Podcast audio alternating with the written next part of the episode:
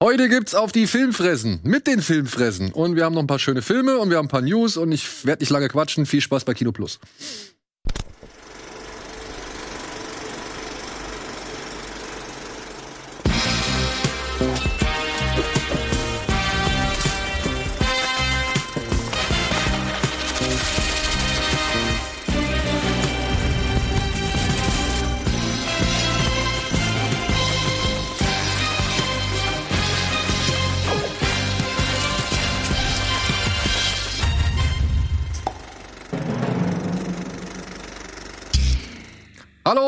Herzlich willkommen zu einer neuen Ausgabe Kino Plus, frisch, fromm, fröhlich, frei.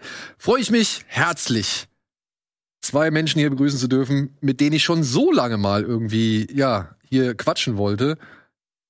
Mit dir würde ich immer quatschen. ähm, aber ja, es hat irgendwie bislang nie geklappt. Und Corona kam dann auch noch mal dazwischen und so weiter. Und die beiden haben natürlich auch viel zu tun. Und deswegen freut es mich umso mehr, dass ich heute neben André, Manu und Peter, aka die Filmfressen, begrüßen zu dürfen.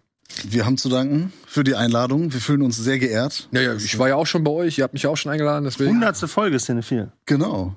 Ja? Ja. War das die hundertste Folge? Ja, genau. Okay. Das war eine Jubiläumsfolge. Da brauchen wir einen ganz besonderen Gast. Das ist Dankeschön. Den haben wir nicht gefunden und dann kam ja. Und ähm, das Ganze wurde nochmal zusätzlich forciert, als André und ich das letzte Mal, oder beziehungsweise das letzte Mal bei Carpenter Brü. Sagt man Brü? Ja. Oder Brut? Brü. Brü. Franzose. Genau. Wir waren bei Carpenter Brü auf dem Konzert und da läuft mir plötzlich Peter vor die Nase und meckert mich an, dass ich ihn nicht erkenne. Ja, Ja. zu Recht. Oder? Ja, zu Recht, ja. Und da habe ich gedacht, nee, jetzt müssen wir das unbedingt mal irgendwie wieder reinholen, beziehungsweise müssen wir das, das Versäumnis endlich mal ausmerzen. Und jetzt seid ihr heute hier. Frisch aus Köln? Köln. Köln. Ja. Ja. Ne? Also Peter aus Bonn. Peter aus Bonn. Und jetzt noch mal kurz. Du bist so nebenbei ein bisschen Musiker, Ja. machst aber auch noch halt, hast nun eigentlich einen Job und halt, ihr betreibt Ich habe den. noch einen richtigen Job. Ich bin auch Bürohengst. Ja, ja, ich mache sowas mit Suchmaschinenoptimierung, bin also Redaktionsleiter. Okay. Schöne Grüße an den Chef, der mir heute freigegeben hat. Was man Danke, wirklich Chef. äh, sagen muss. äh, ja, weil es war sehr spontan. Wir waren in der, in der Nähe, sind vorbeigekommen. Bisschen Musik mache ich auch noch, aber das ist sehr in den Hintergrund gerückt, weil Filmfressen dann doch äh, Ich bin schuld, oder Äh, was? Du bist es schuld, natürlich. Einer muss ja schuld sein. Filmfressen ist halt äh, ein sehr großer Fokus in meinem Leben, in Frisst unserem euch auch Leben. quasi, ne? Es ist ja wirklich, kann man sagen. Aber nee, aber in, in positiv, macht Spaß. Aber- Positiver Stress. Ich hab's euch, glaube ich, nie gefragt. Ich hab's auch nie wirklich großartig hinterfragt, aber jetzt komme ich gerade auf, die- auf den Gedanken. Bedeutet das eigentlich, dass man Film, Filme frisst? Oder bezeichnet ihr eure Gesichter als Filmfressen so gesehen? Das lassen wir ja so ein bisschen offen, ne? Das lasst ihr immer so. Okay. Ist, die Interpretation ist dem Publikum freigestellt. Ja, ist wie bei Kino Plus. Also beides funktioniert. Ja. Und Peter, du bist Chef in einem Kino, ne? Wenn ich es richtig Ja, verstehe. so Theaterleiter. Ich habe tatsächlich im Haus selber noch einen äh, über mir. Äh, auf dem Papier. Ähm, nee, ähm, und äh, macht da Personal hauptsächlich. Ja.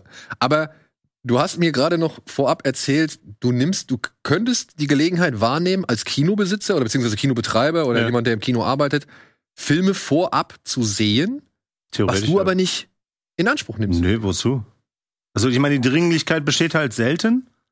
Ähm, ne, abgesehen davon äh, hat man doch auch immer gerne ein Publikum dabei, oder? Also ich gucke mir die Filme lieber in Gesellschaft an äh, im Saal. Naja, gut, aber ich sag mal so, wenn eure Belegschaft jetzt zusammenkommen würde, und also ich, ich kenne das aus anderen Kinos, dass man halt schon, also dass der Chef sagt, äh, ja, hier, wir haben, weiß ich nicht, wir waren zum Beispiel mal in, wir durften mal die Gelegenheit wahrnehmen, ein Personalscreening, um so, um so zu sagen, von Dunkirk mitzunehmen. Ja. Da haben sie halt getestet, ob das irgendwie über die Kamera, über die, über die Projektoren alles vernünftig läuft. Und da durften wir halt mit dabei sitzen, so. Aber jetzt vor offiziellem Kino. Vor offiziellem Kinostart. Ja, okay. Und da waren aber halt die gesamte Belegschaft vom Kino mit dabei. Ja, gut, ich meine, ne, letztlich äh, ist das auch immer äh, Chefetage über unserem Haus, weil wir sind ja auch nur Teil einer großen Kette. Ja, also das heißt, wir müssen dann halt auch immer quasi das bei der Zentrale mehr oder weniger anfragen, beziehungsweise Verleihabsprache und so. Ähm, also wir machen tatsächlich auch Screenings für unsere Mitarbeiter, aber das in der Regel dann halt nach offiziellem Kinostart. Was läuft gerade gut? Nichts. Nichts? Nee, also der, ähm, der Avatar ist ja sehr gut gelaufen. Ähm, Titanic ist ja für zwei Wochen jetzt wieder reingekommen. Der hat gute Zahlen geschrieben tatsächlich. Ja, der hat irgendwie sein Ergebnis nochmal hochgeschraubt. Ja, Ne? ja klar. Also- also der andere Zweck Nochmal signifikant, so dass es irgendwie nicht, äh, ich weiß nicht, da gab es irgendwie so ein Kopf-an-Kopf-Rennen zwischen Avatar 2 und Titanic, oder? Ja. Ähm, aber war schön, weil das immer ist, immer ist immer gut, wenn man Leute ins Kino reinbringt, weil der Edman ziemlich abkackt. Also der war auch schon der zweite. Ich habe mir die Zahlen vom ersten tatsächlich gar nicht angeschaut. Äh, aber auch der zweite ist schon sehr mäßig angelaufen und der Ant-Man, jetzt gut, durch Karneval ist natürlich blöd, wenn er direkt an Karneval anläuft. Ja, klar, bei euch ähm, in der Region. Ja, genau. Ist das ja. ein entscheidender Faktor bei Ja. uns auf jeden Fall. Ja. Ja. Ja, weil so allgemein in Deutschland hat er nicht so die schlechten Zahlen geschrieben. Ne? Da waren irgendwie am ersten Wochenende über 300.000 Zuschauer, wenn ich das richtig gesehen habe. Okay, dann Okay. ist es Rheinland halt, ne? Das ist Ja, ein ja, Ausnahmezustand halt, ne? Aber ich Aber bin ich bin auch das Wochenende gespannt. Ich bin ja genau. Ich bin aber auch gespannt, wie halt so jetzt die zweite Woche performt, weil das ist ja immer meistens das Entscheidende, ne? Wenn der Aber dann- Avatar war besser als Ant-Man. Genau, genau. Trotzdem in der gleichen Woche. Und der läuft so ein Alter. seit Äh, Zehn, nee, so, acht Wochen mindestens. ja, Ja. locker. ja, also ja gut, die Erfolgsgeschichte ist jetzt geschrieben. Hm. Ja. Und auf James Cameron werden wir gleich auch nochmal zu sprechen kommen. Aber dann würde mich mal interessieren, was hast denn du als letztes gesehen? Äh, Im Kino tatsächlich den Survival. Ach Quatsch, ich sage immer wieder Survival. Das ist Quatsch. Äh, den Final Cut of the Dead. Oh, okay. Bevor du das Original gesehen hattest? Nein, den kann ich natürlich schon Ja, lange. Den hatte ich auch äh, damals abgefeiert. Ähm, fand aber den Final Cut of the Dead ein cooles Remake. Ja? Auch mal schön, mal aus einem anderen Land als Amerika ein Remake zu sehen. Mal wieder. ähm, nee, der hat mir gut gefallen. Ähm, ich äh, habe so ein bisschen deinen Einwand tatsächlich äh, verstanden mit dem, dass, ähm, dass sich da alles quasi wirklich wiederholt, was eigentlich keinen Sinn ergibt. Aber so, wenn man das als Kommentar dazu sieht, dass es ein Remake ist, habe ich das irgendwie dann noch, noch äh, mit äh, kaufen können. Ähm, ansonsten finde ich, funktioniert der genauso gut wie der erste. Also wie das Original. Vor allem, wenn du das Original halt nicht kennst, ne? Dann ist Ja, es dann ja, erst recht, natürlich. Dann ist es ja eigentlich ein gut funktionierender Film. Nur ich, ich habe halt wirklich bis jetzt immer noch nicht verstanden, warum sie halt dann die, die, die Existenz des Originals in diesen Film mit einbauen. Also beziehungsweise schon sagen, dass es etwas gibt oder dass es das schon mal gab. Und dann halt auch noch die Darstellerin aus dem ersten Ja, ja. Film mit reinholen. Das, das, Weil die so krank lachen kann wahrscheinlich. Ich hab, das ist im Trailer drin. Ich Ja, habe den ja. ja nicht gesehen, aber es ist dann. Ich war mir beim ersten Mal, als ich den Trailer gesehen habe, gar nicht sicher. Ich so, das ist doch One Cut of the Dead. Ist das ein Remake oder nicht? Und dann waren da so ein paar Szenen, die waren dann ähnlich. Und dann war aber dieses, wo die das pitchen. Und ich so, ja, ist das ein Reboot oder was, was ist das jetzt und so? Ne? Das, aber es ist ein glasklares Remake anscheinend. Ja, auf jeden Fall. ja. Es ist ein Remake, das ist das Original, aber halt ähm, ja mit mit verwurstet eben. Zumindest, also es, der, es existiert halt in dem Remake ist Ja. das Original. Es ist wieder, die sagen halt quasi, was gibt's schon mal, wir machen das jetzt nach. Also im Remake sagen sie, dass sie ein Remake machen. so Okay, so Meta. bisschen, Das Ja, macht ja kein Film Ja, heutzutage. ja. Man muss ja auch ein bisschen Meta-Ebene mit rein. Aber es funktioniert trotzdem. Ich finde, der Humor ist halt mehr oder weniger der gleiche. oder halt ein bisschen französischer. Ja. Aber es funktioniert doch. Ja, ja. Ich meine, es ist halt schon unterste Schublade, was, ne, also Pipi-Kaka-Humor quasi. Da, äh, da bist du genau richtig. ja, da bin ich, da bin ich äh, Das ist jetzt die abgeholt. Frage, Auf jeden Fall. ist die Frage, soll ich da jetzt reingehen? Ja, wenn du One Cut of the Dead äh, cool findest, dann wirst du an dem auch was finden können. Okay. Ja, Das dann ist ja ich quasi das Du Gleiche. wirst dich halt nur fragen, warum? warum ich drin war. Wahrscheinlich dann. Ja, okay. Nein, aber halt, warum vielleicht gewisse Elemente in diesem Film enthalten sind. Ich verstehe, dass es für jeden, der den Film nicht gesehen hat, also das Ja. Original nicht gesehen hat, dass das vollkommen irrelevant ist und gut ist oder egal ist.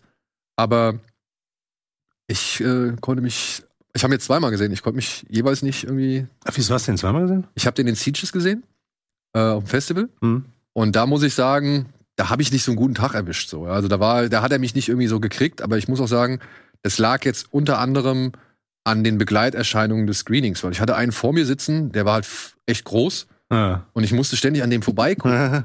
Und in Sieges ist es halt so, du hast halt oben die Leinwand und dann hast du unten so einen Balken.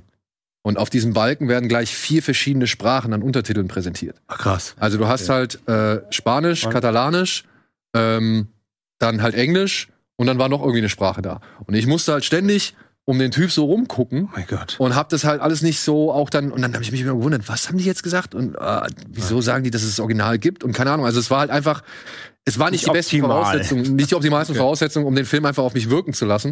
Und dann war ich so ein bisschen so, pff, ja nö, also verstehe ich nicht. Was, was, was, also warum soll das einfach nochmal so passieren? Das ergibt für mich keinen Sinn. Und ähm, um nicht allzu stinkig an diesen Film ranzugehen, habe ich mir dann nochmal angeguckt. Unter anderen Bedingungen, weil ich gedacht habe, okay, gib's ihm nochmal eine Chance, versuch's nochmal auf dich wirken zu lassen. Und ich muss aber trotzdem nach wie vor schon die gleichen Dinge kritisieren, die ich auch beim ersten Mal kritisiert habe. Aber ich fand es jetzt auch nicht mehr so wirklich schlimm. Und ich verstehe, dass man mit diesem Film trotzdem Spaß haben kann. Genau, das ist halt die Sache. Ja, Ich meine, wenn du den in kürzester Zeit zweimal hintereinander schaust, Da muss doch der Spaßfaktor auf jeden Fall. Nein, das war nicht in kürzester Zeit. Da waren jetzt mindestens, keine Ahnung, Vier, fünf Monate. vier, fünf Monate dazwischen oder so. Ach doch, so viel. Ja, ja. Okay, gut. Also das Aber war, trotzdem. also äh, das war ja letztes Jahr im Oktober. Da habe ich das zum okay. ersten Mal Ja, gesehen. okay. Und jetzt halt noch mal, also jetzt gerade kurz äh, vor, vor kurzem ins Kino kam. Ja, okay. Also deswegen, die, die, der, Abstand, der Abstand war da, um zu sagen, jetzt gehst du entspannt daran. So. Aber für mich bleiben halt die gleichen Kritikpunkte. Was aber nicht bedeutet, dass das ein schlechter Film ist oder ein schlechtes Remake. Ja. Das Einzige, was ich ihm als Remake ankreiden möchte, ist eben, oder ankreiden kann, sagen wir es so, ist dieser Do-it-yourself-Faktor, den das Original meiner Ansicht nach stärker ausstrahlt. ja, das stimmt. Ja, Aber hier ist es ja auch eine. Okay, ich meine, Sie sagen es ja auch. Äh, es heißt ja auch, äh, weiß nicht genau, wie die Dame das äh, formuliert, ne? Aber schnell und äh, günstig. und akzeptabel. Ja, genau. Ja, genau. Ja. ähm, dafür sieht er tatsächlich zu hochwertig aus, der Film. Aber Und das meine ich halt, ne? Der hat, also der hat, dem fehlt ein bisschen das Trashige, was. Sieht der wirklich? Aber nee, die Sache ist halt- hat die- also die Sättigung ist total aufgedreht. ja, die Sache der ist ja auch, Kontrast hoch, das sah für mich gar nicht der so hochwertig Film, aus, ehrlich gesagt. der Film, den die drehen, sehen wir auch nur in den ersten 20 Minuten. ja, Danach Ja. ist es ja ein Film über den Film. genau. Genau.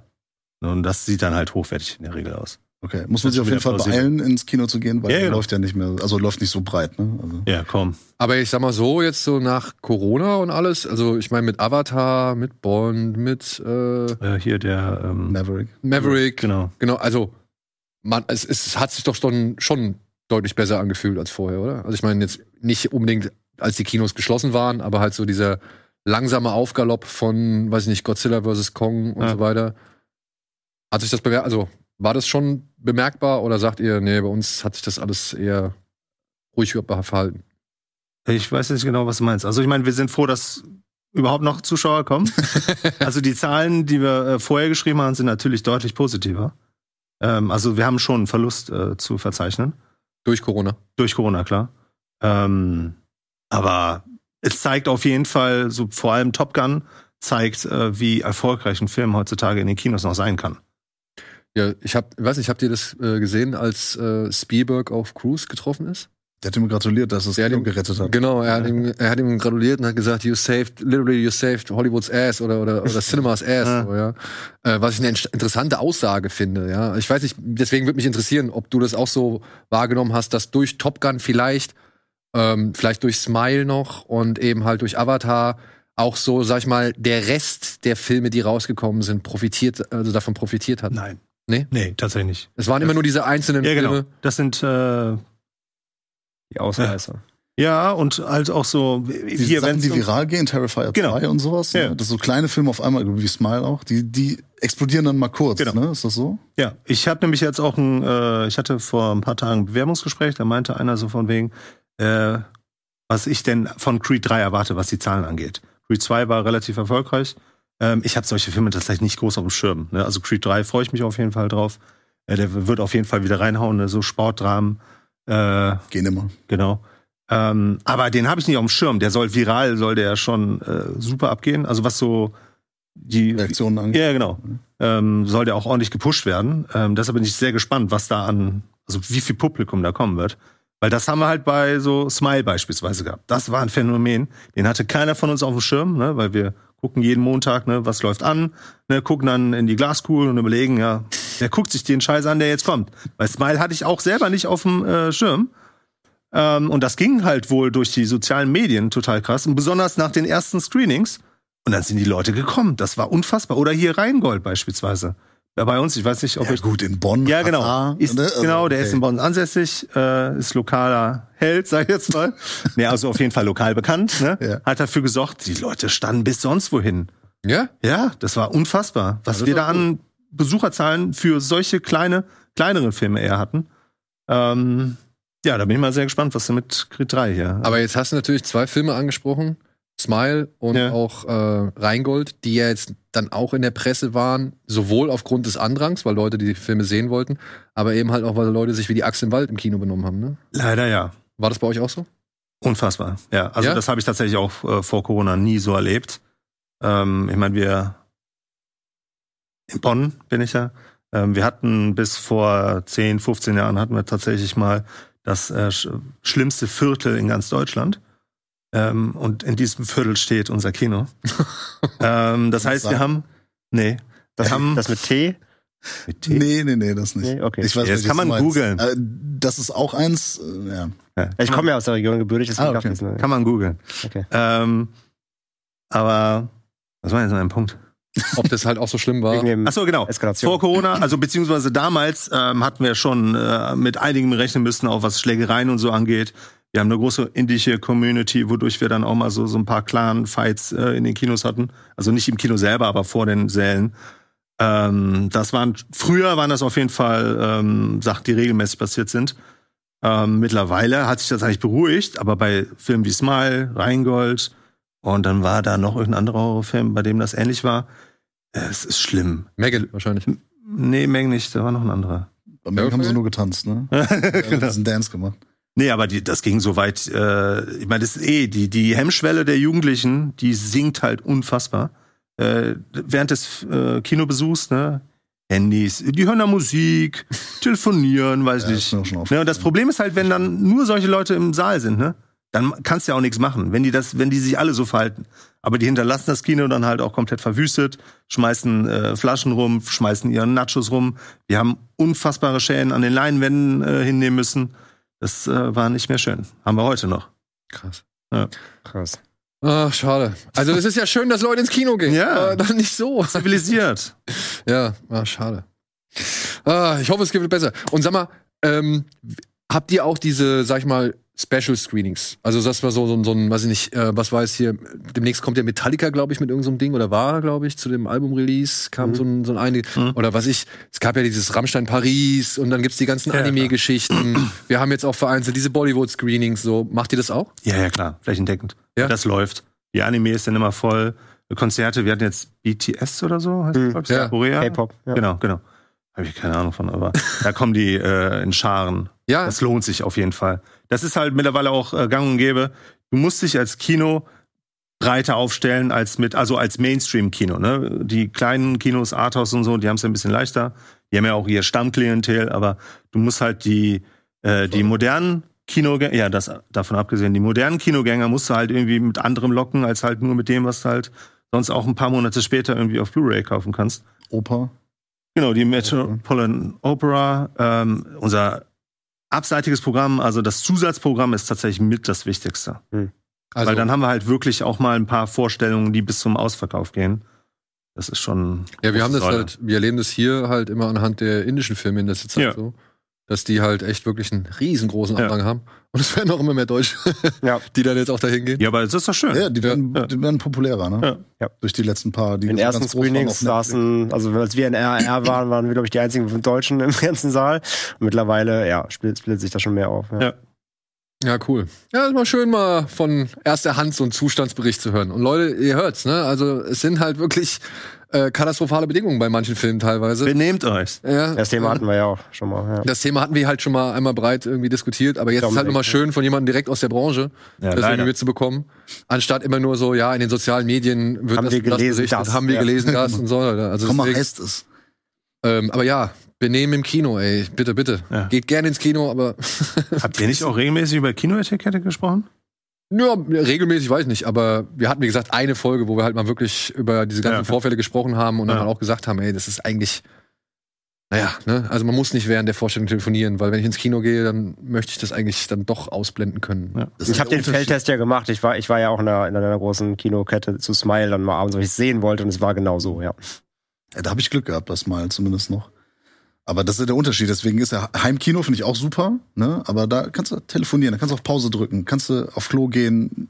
Alles cool, auch ne? Ja, aber das machst du dann halt nicht im Kino. Im Kino gehst du hin, committest dich, wie heißt das? Ähm, auf Deutsch heißt es committen, ne? man verpflichtet sich, man verschreibt sich äh, Dem dem, Film. dem Film, Ja, genau. Sollte eigentlich, ja. Ja. Aber nee. Welchem Film hast du dich denn zuletzt verschrieben? Ich habe mir angeguckt auf äh, schöne Grüße an den Ingo vom geheimnisvollen Filmclub Bujo Omega. Der hat mir empfohlen oder hat mehreren empfohlen äh, den Film Welcome Home Brother Charles aus dem Jahr 1975. Kennt keiner. Ne? Da war ich noch nicht geboren. Also. Äh, von Regisseur äh, Jamar Fanaka heißt er, glaube ich. Der hat auch Penitentiary gemacht und äh, Emma May. Okay, sagt keinem was. Der erste, den, den habe ich schon mal gehört, den Titel. Penitentiary hat auch mehrere Teile und das ist der Abschlussfilm von ihm an der UCLA.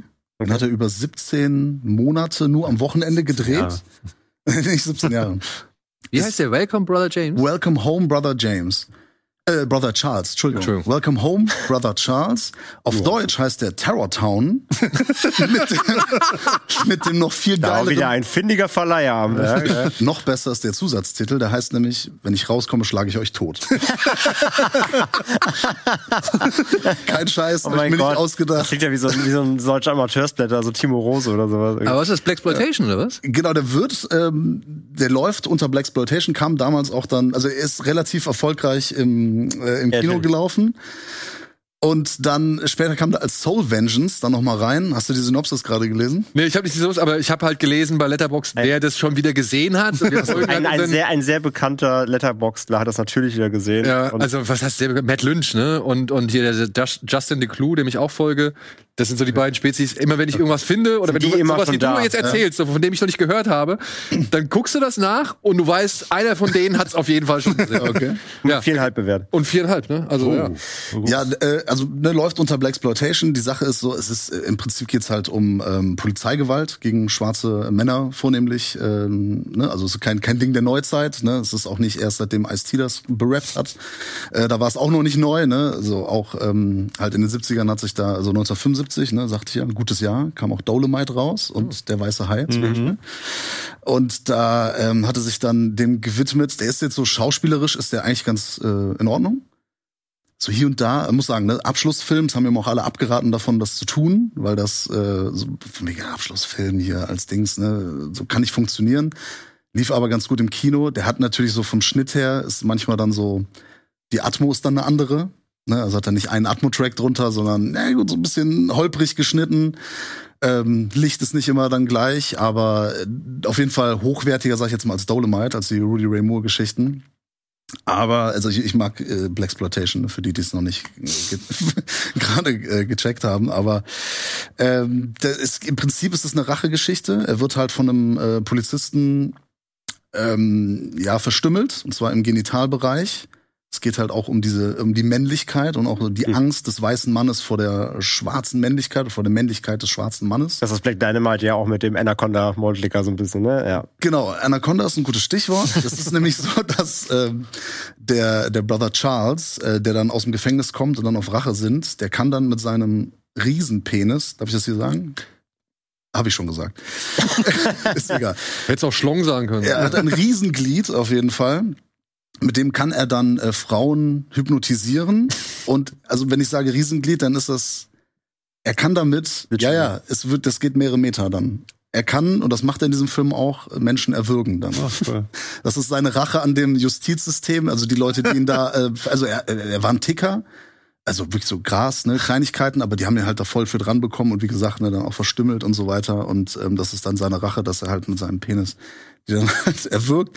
Das Ende ist aber total super, weil die verfolgen ihn ähm, und er steht dann halt an, an der Schwelle, irgendwo runterzuspringen. Und da kommt noch eine Dame, die für ihn wichtig ist und das Ende ist äh, Warte. ja, nimmt mit. Ne? Okay. Das wollte ich nur sagen. Ich sage nicht, was passiert. Ne? Es nimmt mit.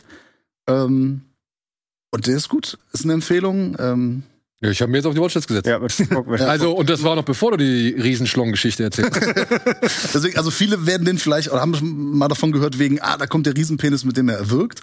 Aber der Film hat halt noch mehr. Und es dauert halt auch wirklich 60, 70 Minuten, bis das passiert oder noch länger. Es ist halt wirklich so ähm, Black Community, ähm, so die die Hood wird gezeigt. Es spielt also ist auch äh, vor Ort in LA gedreht. Ist schon also ein besonderer Film, sage ich mal. aber ist das schon, also ist es schon mehr Drama oder schon auch mehr Satire? Der nimmt sich Äh, ernst. Ja, okay, das schon. Ja. Okay, alles klar. Ja, das ist also in diesen Szenen, die ich gerade beschrieben habe, die klingen jetzt auch so lustig und klingen so sehr trashig. Es ist aber dann doch eher so Fantasy und Horror. Es geht mehr so ein bisschen in diesen surrealen Bereich auch rein. Okay. Wir hatten erst Bud Boy. Ja, hab, äh, der Tino hat den empfohlen. Genau. Ne? Ja, habe ich angefangen zu gucken. Ähm, fand ich gut. Nee. Ich kam noch nicht dazu, den zu Ende zu Okay, ja, ja. Jetzt hatten wir Bud Boy, jetzt haben wir Riesenpenis. Geil. Ähm, ich bin, ey, ich, also ich würde mal behaupten, ich weiß, woher die Inspiration von The Boys äh, herstammt, so, ne? Also jetzt anhand dessen, was du erzählt hast. Ja, geil. Also direkt auf die Watchlist gesetzt. Cool. André, Ich habe geguckt als letztes Angst. oh, von Krage? Den hatte Andy mal in einer unserer letzten Folgen, wo ich auch da war, nochmal so gepusht und dann hab ich gesagt, komm, jetzt guckst du ihn endlich mal, weil ich ihn immer noch nicht gesehen hatte.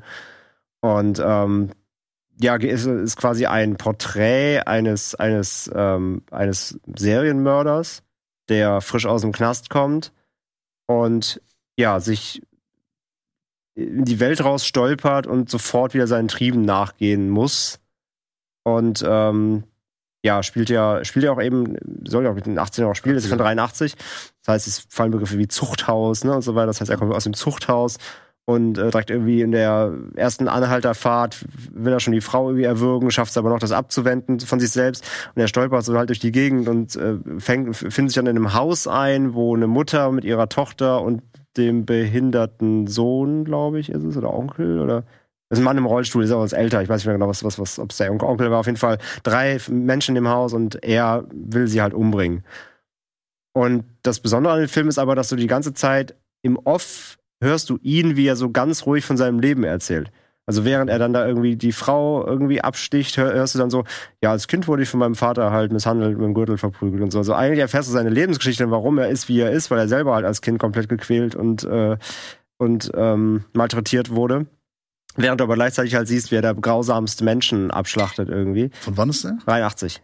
Ah, okay, das Und war der- Menschenfeind, weil das klingt so Genau. ein bisschen wie Das ist die größte Inspiration Angst, für Menschen. Angst ist Gaspar Noés Lieblingsfilm. Ah, Okay, das erklärt ja alles. und du musst Und den Anfang gucken so- und du weißt genau, warum. Sehr Ja. Okay. und der ist so der ganz surreal, weil die Kamera, die, die, äh, Andi das auch schon gesagt, die schwebt so mit, die, die begleitet. Du hast ihn meist so ganz nah vor seinem Gesicht irgendwie begleiten. Also es ist sehr persönlich, der Film. Das heißt, du bist sehr tief in ihm, in seiner Psyche irgendwie drin, was das Ganze halt noch abartiger eigentlich macht, aber auch so faszinierend.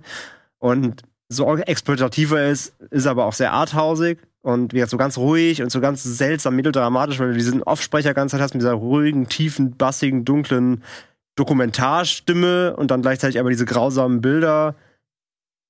Unfassbar ekliger Film. Ja. Unfassbar ekliger. Und damit eine Empfehlung. Unfassbar eklig ist für er ist unfassbar gut gemacht halt, aber er ist echt halt, echt harter Tobak. Ja. Du hast hier und da, du merkst ein bisschen das Alter so im Schauspiel, weil du hast dann teilweise, ähm, wie, du hast immer diese Kameraeinstellungen, die ganz nah vom Gesicht der Personen sind. Und dann, kann- keine Ahnung, der, dieser, dieser Mann da im Rollstuhl, der sabbert sich dann irgendwie voll. Und dann hast du aber einen Gegenshot und dann sabbert er nicht und so. Also hast du ein paar Anschlussfehler, weil die einfach wahrscheinlich an verschiedenen, ähm, die nicht, in, nicht in, in chronologischer Reihenfolge gedreht wurden. Oder dann die, die Tochter, die, die Mutter irgendwie umgebracht, die Mutter, äh, die Tochter reagiert aber gar nicht drauf, weil irgendwie sie vergessen hat zu schauspielern. Das sind so kleine, aber es, es ist wirklich nur Nuancen, weil der Film an sich als Gesamtwerk zu faszinierend ist irgendwie. Dann das achte, achte gar nicht mehr drauf. Aber ja, ey, wenn man damit sowas um kann, ist es halt auf wahren Begebenheiten aufberuhen. Das ist quasi ein True Crime Film. Ähm, wenn man da was, was abgewinnen kann und da auch nicht zart beseitigt ist, dann auf jeden Fall Empfehlung, aber ist wirklich harter Stoff so, ja. Nicht umsonst auf meiner Sick and Disturbing Liste. Ja, passt auch hin, ja. Also es geht schon hart rein und man merkt, wie gesagt, die Inspiration. Also wer sich daran inspiriert hat, merkst du eindeutig. Ja, genau. Hast du, hast du den gesehen? Nee. Ich nämlich auch nicht. Ich kenne den Titel, aber Ich habe den auch auf jeden Fall gehört. Ich habe auch ein Bild im Kopf. Österreich. Cover. Ja. Hm. Ist das so ein bisschen in Das Richtung. Cover ist so eine Frau drauf, die so schreit, einfach so Ja, genau. im Schatten. Ja, ja. Re- Genau, Ja. relativ dunkel. Das ist Ja. die Tochter, das ist ein Shot, Okay. also eins zu eins also vom Film, wo sie halt gejagt wird von Ja. ihm. Ja. Ich habe was leichteres geguckt, nämlich einen der besten Actionfilme aller Zeiten. Hardboiled. Ja, na, schön wär's, nein. Äh, mein John Who-Phase habe ich eben gerade mit Mission Impossible 2 abgeschlossen, oder beziehungsweise nochmal aufleben lassen. Nee, ich habe mir tatsächlich ähm, Terminator 2 nochmal angeguckt, Ach, Oh, weil der demnächst, äh, weil der demnächst nochmal ins Kino kommen wird. Ja, stimmt. Ja. Und ich habe jetzt aber endlich mal, nachdem ich jetzt schon eigentlich fast alle existierenden Versionen, die ich so kenne, gesehen habe, habe ich jetzt mal den Ultimate Cut äh, gesehen. Mhm. Kennt ihr den? Das ist da, wo alles drin ist, ne? Das ist der, wo alles drin ist. Also auch, ne? die Operation ist auch Äh. drin, ja, aber das, die war ja auch schon vorher drin. Dieser Ultimate Cut hat eigentlich nur zwei deutlich markante Szenen, die noch mehr drin sind als zu dem, was man bereits, bereits schon kannte. Das ist, wenn nachdem, ich meine, nachdem der T1000 die Eltern, die Pflegeeltern von John Connor umgebracht hat, Hm. dann geht er noch mal in das Zimmer von John und dann tastet er da so alles ab. Ja, dann fühlt er so übers Bett Okay. drüber und, und äh, guckt noch. Und dann sieht er so ein Poster an der Wand, Fear of a Black Planet. Und das reißt er ab. Und dann findet er so einen Schuhkarton, in dem sich Bilder befinden, Polaroids und so weiter. Und das ist, glaube ich, der, Das war Camerons so gesehen Erklärung, weswegen der T1000 später zu dem Sanatorium kommt, wo Sarah Connor ein, äh, einsetzt. Okay. Ja, weil der kommt ja irgendwann da an und wir wissen ja eigentlich gar nicht warum, beziehungsweise gehen wir halt einfach davon aus, okay, der wird halt eine Datenbank haben und wissen, dass die da hockt. Aber so wirklich einmal genau erklärt, warum, ist es nicht. Und das ist halt die eine Szene.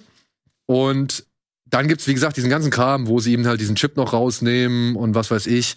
Oder wo er, also wo, wo John deutlich mehr mit dem Terminator auch interagiert, so und noch so ein bisschen was erzählt, auf wegen auf meinen Schu alten Schulen, auf denen ich war, da standen die Kinder alle auf Nintendo. Ja, und ich wollte halt mit Waffen rumhantieren oder ich habe halt mit Waffen rumhantiert.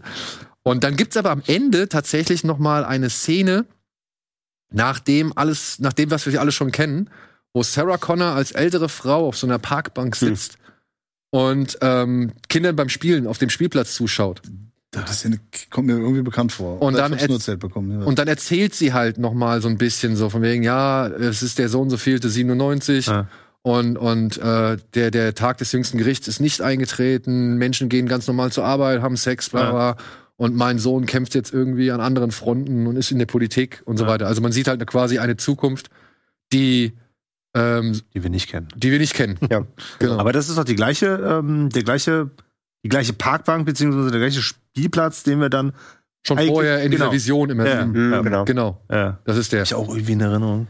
Ich weiß nicht, von wann ist der, dieser Ultimate Cut? Ist der auch schon 20 Jahre alt oder nicht? Oh, ich weiß es nicht. Also älter. Ich habe ich hab diese, ich hab diese Skynet Edition mit diesem Schädel von Ja. T2 als Blu-ray und da war die auch auf jeden Fall mit drin. Also den gibt's auf jeden Fall. Und die ist glaube ich auch so ein Easter Egg, kann es sein? Ja, ich glaube, den musst du im Menü Die musst du auf- aber irgendwie so Der ist nicht ein, zwei- offiziell drin, glaube ich, Ja. meine ich auch, ja. Es gab jetzt ja noch mal dieses äh, 30s oder was war es jetzt, Anniversary äh, Steelbook, Steelbook, da. das habe ich nämlich. Und ich glaube, da ist das hier nämlich auch drin. Genau. Ja. Aber da ist die nicht so leicht, äh, nicht so schwer zu finden. Genau, da ist die offiziell drin. Genau. Aber ich glaube, auf den älteren Scheiben war das, war das so ein Easter Egg, genau. Ja. Und die habe ich halt noch nie gesehen gehabt Ja. und wollte einfach mal wissen, warum. Beziehungsweise ich habe halt äh, bei den Filmgorillas mit Steven über Terminator 2 geredet. Und ey, Terminator 2, soll ich sagen? Einer der besten Filme. Das ist ganz okay. Ist nett. Ist schon ein guter Actionfilm. Ich mag den ersten lieber. Ja? Ist auch besser. Ja. Ja. Warum? Also ich finde, der, der zweite ist hervorragend in vielerlei Hinsicht, aber ich finde irgendwie, der, ähm, der ist von 92, ne? 91? 91, glaube ich. Ja. Ich finde, den kannst du so in diesen 90ern, ver- gut, du kannst beide verorten. Ne? 90er und äh, 80er. Ähm, 94. ja. Nee, nee, das Jahr war mir jetzt egal. Ich okay. meinte nur, ähm, mich holt die Zeit ab, mich holt die Atmosphäre ab vom, äh, vom ersten, viel mehr. Tech Noir, äh, ne, wenn äh, Ja, ja. hier, ähm, äh, ja nicht äh, der- die Disco, aber hier ähm, Noir Decor, ne, die dann auch äh, schön hier den, den Sarah-Schnipsel verarbeiten in ihrem Track.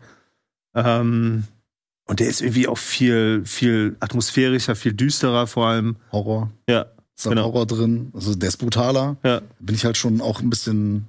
Wobei ich jetzt auch noch mal festgestellt habe, der, der T2 ist schon nicht ohne. Also der Ja. ist, also ich meine, zum Beispiel, wenn diese beiden Zwillinge gegenüberstehen, also wenn dieser Wachmann am Kaffeeautomaten da seinen Kaffeebecher kontrolliert und sein Zwilling steht ihm gegenüber Hm. und er piekt ihm da halt so echt, pam, zack, ins Auge. Das ist schon, das sieht schon fies aus. Oder auch wenn der T1000 halt den Stiefvater irgendwie platt macht und du siehst halt, wie er so diese Klinge durch die Milchtüte in den Kopf hat. Also ich finde, der zweite hat schon ein paar Härten Ja. oder ein paar harte Szenen. Ist nicht so blutig. Der ist nicht, ja, der ist nicht so blutig, aber ich war doch überrascht, weil da kommst du mit dem teuersten Film der damaligen Geschichte irgendwie daher und dann hat er noch diese Szene, wenn Sarah da an diesem Zaun hängt und anfängt zu brennen. Und wenn sie brennt, dann sieht das halt auch schon echt fies aus. Und dann fetzt ja noch so die komplette Haut von ihr weg und dann hängt nur noch dieses Skelett da dran. Also der hat schon ein paar ungewohnte Härten, wenn du es jetzt mal zum Beispiel mit gerade Avatar 2 vergleichst. Den habe ich nicht gesehen, keine Ahnung. Den ersten Avatar? Den habe ich gesehen. Siehste. Der Aber ja, zweite Avatar hat auch einen gewohnter Härten. Für einen Avatar. Für einen Avatar? Stimmt, für einen Für Avatar. einen Avatar. Ja. Aber äh, Ja, aber der erste, der erste ist einfach grittiger noch ein Ja, bisschen. genau. Ja, Das und ist- allein dadurch, dass das Schwarzenegger halt einfach der Böse ist, ist halt auch ein anderes Bild, finde ich halt. Im zweiten ist er dann der, Ja, und der Good Guy Robot so. Seine Sprüche, ne? I'll be back. so Fuck you are das verstehe ich, was du meinst. Also der erste, der erste ist schon ein in bisschen, der ist schon noch ein bisschen mehr, ja, bisschen, bisschen düsterer. aber als Sequel daherkommen und erstmal nicht irgendwie oder erstmal offen lassen, welcher eigentlich jetzt der böse Terminator ist und welcher nicht. Absolut. Das fand ich schon ziemlich geil. Das war ein super Move, ja. Plus, plus die ganze Umkehrung, dass die Maschine, und das finde ich so schön, ich mag diesen Monolog von Sarah Connor, obwohl er eigentlich gar nicht so wirklich in diese Szene reinpasst, wenn John und der Terminator, der 800er, äh, dieses Abklatschen machen.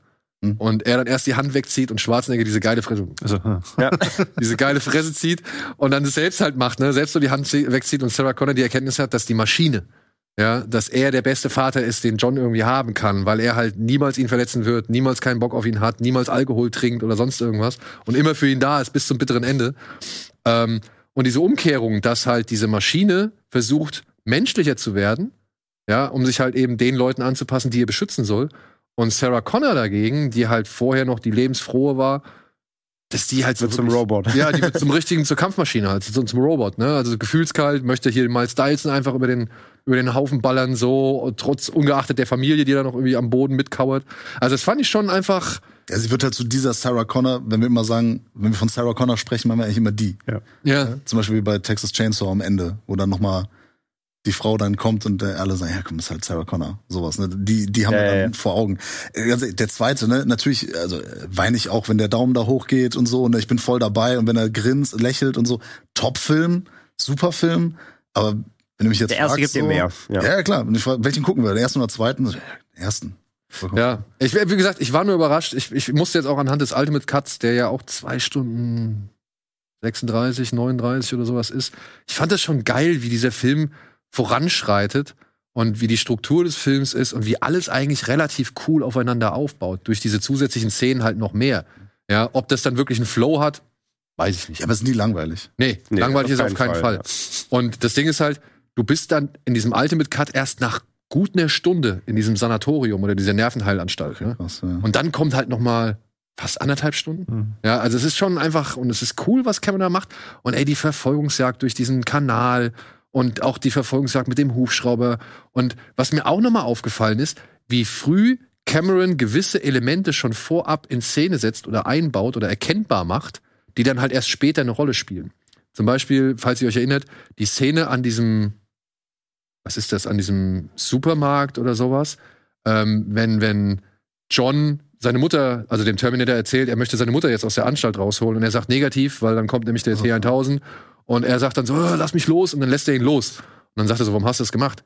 Ja, weil du mir gesagt hast, dass ich das machen soll. Ja. Und dann ähm, vorher hat er noch um Hilfe geschrien und dann Ja. kommen diese beiden Typen an. Ja. Du siehst weit vorher, wie diese beiden Typen schon ankommen und in diesen Drugstore da reingehen. Ja, also die sind schon Okay. vorher da. Genauso wie diese, wie heißt diese Firma Kryoko, dieser Tanklaster. ja. Wenn der T1000 im Hubschrauber hinter dem Polizeivan hin, äh, ähm, äh, hinterherfliegt, in dem sich halt der T800 und Sarah und, und John befinden, dann siehst du diesen Tanklaster schon viel früher auf dieser Straße, bevor dieser Hubschrauber noch durch diesen, unter dieser Brücke Ja, durchfliegt. das ist James Cameron, ne? Also- diese Detailversessenheit. Ja, aber das ist, Supergeil, das ist super geil, weil der kommt halt nicht aus dem Nichts, sondern der war schon da. Und du kannst es rekonstruieren. Auch mit dieser letzten Granate. Diese letzte Granate wird, die wird noch auf dem Highway, glaube ich, in Szene gesetzt, wie sie in diesen, in diesen, äh, auf das, auf das Heck des Pickups fällt, die er dann halt später noch mal reinsteckt. Und das ist die letzte finale Granate, mit der er den T1000 dann in, in, in diese, in, in diese, ja, weiß ich nicht, auseinanderfetzt, bevor er ihn halt in, in das, in das, ähm, was ist, Gussbecken da schmeißt oder keine Ahnung, diesen Ja, Schmelztiegel da Haben wir schmeißt. ja, Lava, ne? Die Als Lava. Kinder natürlich immer Lava. Aber Vulkan. diese Granate, wie gesagt, dass die schon da runterfällt und so weiter, die wird halt schon wirklich weit vorher in Szene gesetzt. Und das sind so diese kleinen Details, weswegen James Cameron einfach James Cameron Ja, ist aber so, genau. Das ist halt Cameron, ja. Ja. Was ich auch überhaupt nicht, das habe ich erst vor ein paar Jahren, ähm, wusste ich, äh, habe ich das erst erfahren, dass so super viele Sachen einfach Practical Effects sind. Ich wusste das nicht. Ne? So als Jugendlicher, als Kind bin ich davon ausgegangen, ja, also Computer ne, wird schon so sein, keine Ahnung. Oder auch die Rückprojektion bei dem, äh, hier mit diesem, mit dem Truck, ne, und, und dem Motorrad, dass er viel Ja. mit Rückprojektion gearbeitet hat. Wusste ich bis vor ein paar Jahren überhaupt nicht, keine Ahnung. Gut, er hat diesen Kran da raus, rausretuschiert, mit dem sie die Harley da quasi runterdotzen lassen. So. Aber hat man das damals gesehen? Nö. Siehst du heute immer noch nicht. Nee. Ja. Tipptopp. Gut, geiler Film. Meiner Ansicht nach. Keine Aber ich Frage. mag den ersten, ich mag den ersten auch wirklich sehr. Ne? Also ich finde halt, es sind dann nur so zwei grundunterschiedliche Filme. Ich will Ja, den ersten ja. fast als Horrorfilm bezeichnen. Ja, genau. Das ist wie bei Alien eigentlich. Ja, genau. Ja. Ja, ja, ja. Und der zweite ist halt ein Actionfilm so. Und äh, beide machen ihre Sache wirklich, wirklich geil. Absolut, ja. Ja, und ich genau, wie du sagst, wie bei Alien. Ne? Du hast Alien in mehr Horrorfilm, du hast Aliens und da ist es dann mehr der Be Kriegsfilm. beides Top-Filme. Beides Top-Filme. Jetzt habe ich Bock, beide nochmal zu gucken. Obwohl ich mir jetzt noch mal den Auch dritten Alien jetzt, nachdem Marco Risch äh, so ein bisschen was Ja, die haben einen Podcast jetzt gerade gemacht. Ja. Ja. Den drei, ey, ja, ja. Da habe ich äh, schon ein bisschen Bock drauf, mir den dritten nochmal anzugucken. Hab nicht mehr In dieser neuen Version, also in dieser Finchers Debüt. wurde dreimal gefeuert während der Dreharbeit. Das ist echt, muss- das muss ich mir erst mal angucken. So, wir gucken uns jetzt mal ein paar News an. Bitteschön.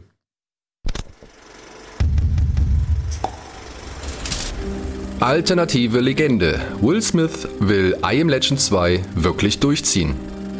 Feel Bad Incorporated. Netflix streicht den Gorillas-Film. Crank. Ein weiteres Hellboy-Reboot ist geplant. Die Gerüchtewelle rollt an. Schlechte Testscreenings für Aquaman 2. Vor Pandora kommt Hiroshima. James Cameron gönnt sich ein Wunschprojekt.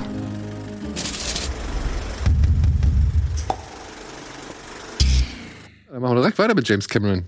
Ja, äh, Last Train to Hiroshima möchte James Cameron den Nachrichten nach äh, zwischen Avatar 3 und 4 noch irgendwie schnell machen. Zeitpunkt. Das ist, äh, äh, nein, ich will eigentlich nie. Ich meine, der Mann ist Kann der 68. Mann mal, ich ne? wollte gerade sagen, also kann der vielleicht einfach mal sein Lebenswerk beenden, bitte, bevor irgendwas Schlimmes passiert? Nichts, ich will nichts, äh, nichts irgendwie, ne, aber ähm, wann soll das dann noch alles passieren? Und wann soll dann der, also, Aber jetzt pass auf, jetzt kommt's. Ne? Also dieser, äh, dieser Film, Last Train to Hiroshima, basiert auf einem Buch. Ja. Ähm, das, das irgendwie so rekonstruiert, was halt am 6. 9. und 9., also was zwischen dem 6. und 9. August 1945 passiert ist in Nagasaki und Hiroshima. Mhm. Und ich weiß nicht, ob's auch nur, sag ich mal, Überlebende sind oder ob da auch teilweise fiktionale Figuren als Überlebende geschildert werden. Aber es gibt einen wirklichen Überlebenden, ähm, der mit in diesem Buch auf, äh, auftaucht und halt seine Erfahrungen der, des Abwurfs der Atombombe wiedergibt. Und Cameron war wohl noch bei dem gewesen und hat ein Interview mit dem geführt, Krass. um halt Informationen aus erster Hand zu haben für eben seine Verfilmung des Ganzen. Ja, also der ist zwischen irgendwo Avatar, Titanic tauchen und was weiß ich, ist der halt noch nach Japan gereist und hat diesen Mann interviewt, um halt dann Stoff oder beziehungsweise um halt mit den In Informationen halt diesen Film dann vorbereiten zu können oder halt irgendwann mal machen zu können. Das ist Cameron, ne? Also du kriegst es nicht unbedingt mit, aber der nimmt seine Sache ernst Ja. und deswegen dauert es vielleicht dann auch ein paar Jahre, bis Hätte dann ich sowas. aber ehrlich gesagt mehr Bock drauf, auf, auf jeden Avatar, der noch kommen Ja, kann. klar. Ne, ich sag nur, äh, hier Alt-Regisseur äh, Regisseur Clint Eastwood, also damals war er noch nicht so alt, Letters from Iwo Jima. Mhm. Ähnliche äh, Prämisse, ne, mal äh, den Feind in Anführungsstrichen äh, zu zeigen, ne, und deren Leiden halt auch mal aus der amerikanischen Perspektive, beziehungsweise natürlich natürlich bisschen eher dann äh, natürlich die Perspektive der äh, Japaner. Ähm, Finde ich interessant, bin ich sehr gespannt. Ja. Äh, Macht er bestimmt in Schwarz-Weiß, oder? Weiß ich nicht. Hm. Äh, Tsutomo Yamaguchi hieß der Überlebende, also der ist wirklich der erste offizielle Überlebende des, des äh, Hiroshima-Abwurfs. und der starb wohl im Alter äh, von 93 Jahren im Jahr 2010. Ja, Ja. Und da war halt Cameron irgendwie schon vorab Ja. bei ihm gewesen und hat dann halt äh, sich die Informationen eingeholt. abgefahren. Das ist so dieses Doku-Herz, ne, was er auch noch hat, so dieses Ja, ja, ja. Dokumentieren, Ja. ähm, ne, Informationen ranholen und dann auch noch einen Film draus machen. Schnell mit dem U-Boot runter und dann gleich rüber nach Japan. äh, alles in einem abge... Ja, Ich meine, der hat 2010 schon davon gesprochen, dass er das gerne machen möchte, ne? 2010. Jetzt spricht er erneut wieder davon und hat aber noch irgendwie drei Filme auf der Uhr, Hm. die da kommen sollen. Wobei, ich weiß nicht, wann kommt der nächste Avatar? Nächstes Jahr? Nee, dieses Jahr 23. Dezember? Dieses Nee, nicht 23. Dezember, aber irgendwas, ich meine dieses Jahr. Oder nee, 24. Nee. Aber Dezember 24. dann. nächstes Jahr, genau. Ja, ja. Nächstes Jahr im, im Winter, ja. Ja. Ähm, mal gucken, ob der dann. Also, ey, was sollen wir, was sollen wir eigentlich noch sagen, ne? Wir waren alle skeptisch, ob der den, dem, mit dem zweiten Teil noch mal was reißen kann. Hm. Aber ihr wart auch nicht begeistert, oder? Ähm, Solide. Okay, ja. Ich- ist ja schon ein Armutszeugnis, oder? Solide für einen. ja, aber halt für, also das ist halt das Ding. Es ist halt Eventkino. Ja. So. Und das funktioniert ja, die Leute lieben das. Das ist ja auch, ist ja auch cool. Wenn die, für Leute, die alle einmal im Jahr ins Kino gehen, die gucken dann halt Avatar und sind happy für drei, neue, drei Jahre und das ist doch cool, ist ja fein. ähm, so, natürlich, wenn ich, also, und das Problem ist halt, als Tech-Demo ist es halt einfach nicht mehr so beeindruckend wie damals, weil es ist halt, das, klar hat sich die Technik verbessert, aber es Ja, ist ja. nicht mehr das Wow Ja. wie damals, äh, äh, als der erste kam.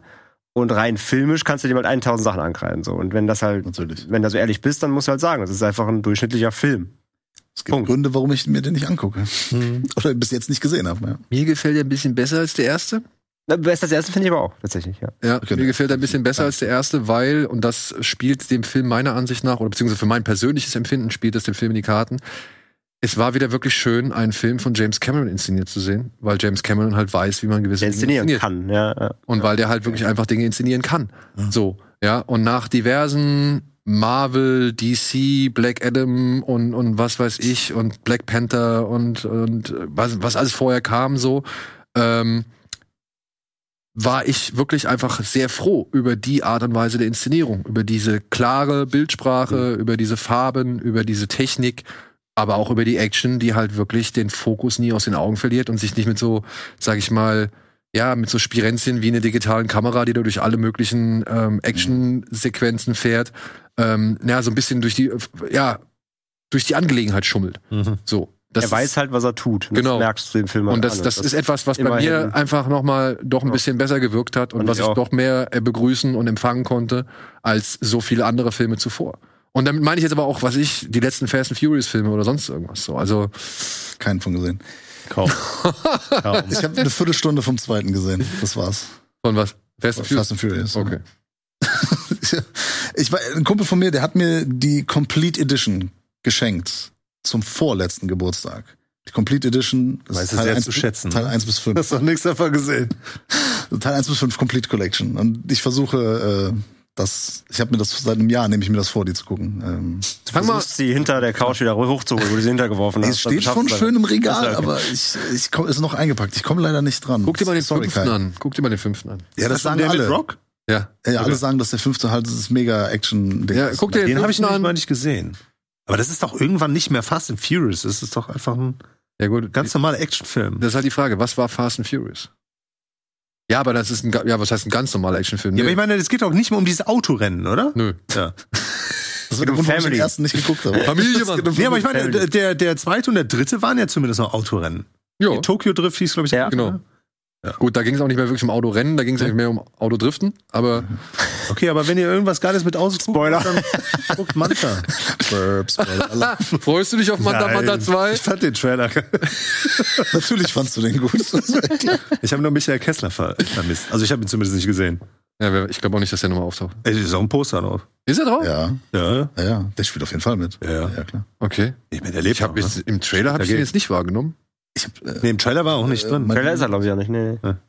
Okay. Ja, aber also ich weiß nicht. Ich will Cameron jetzt nicht abschreiten, also absch abschreiben, dass er da halt auch aus dem dritten noch mal was rausholt so.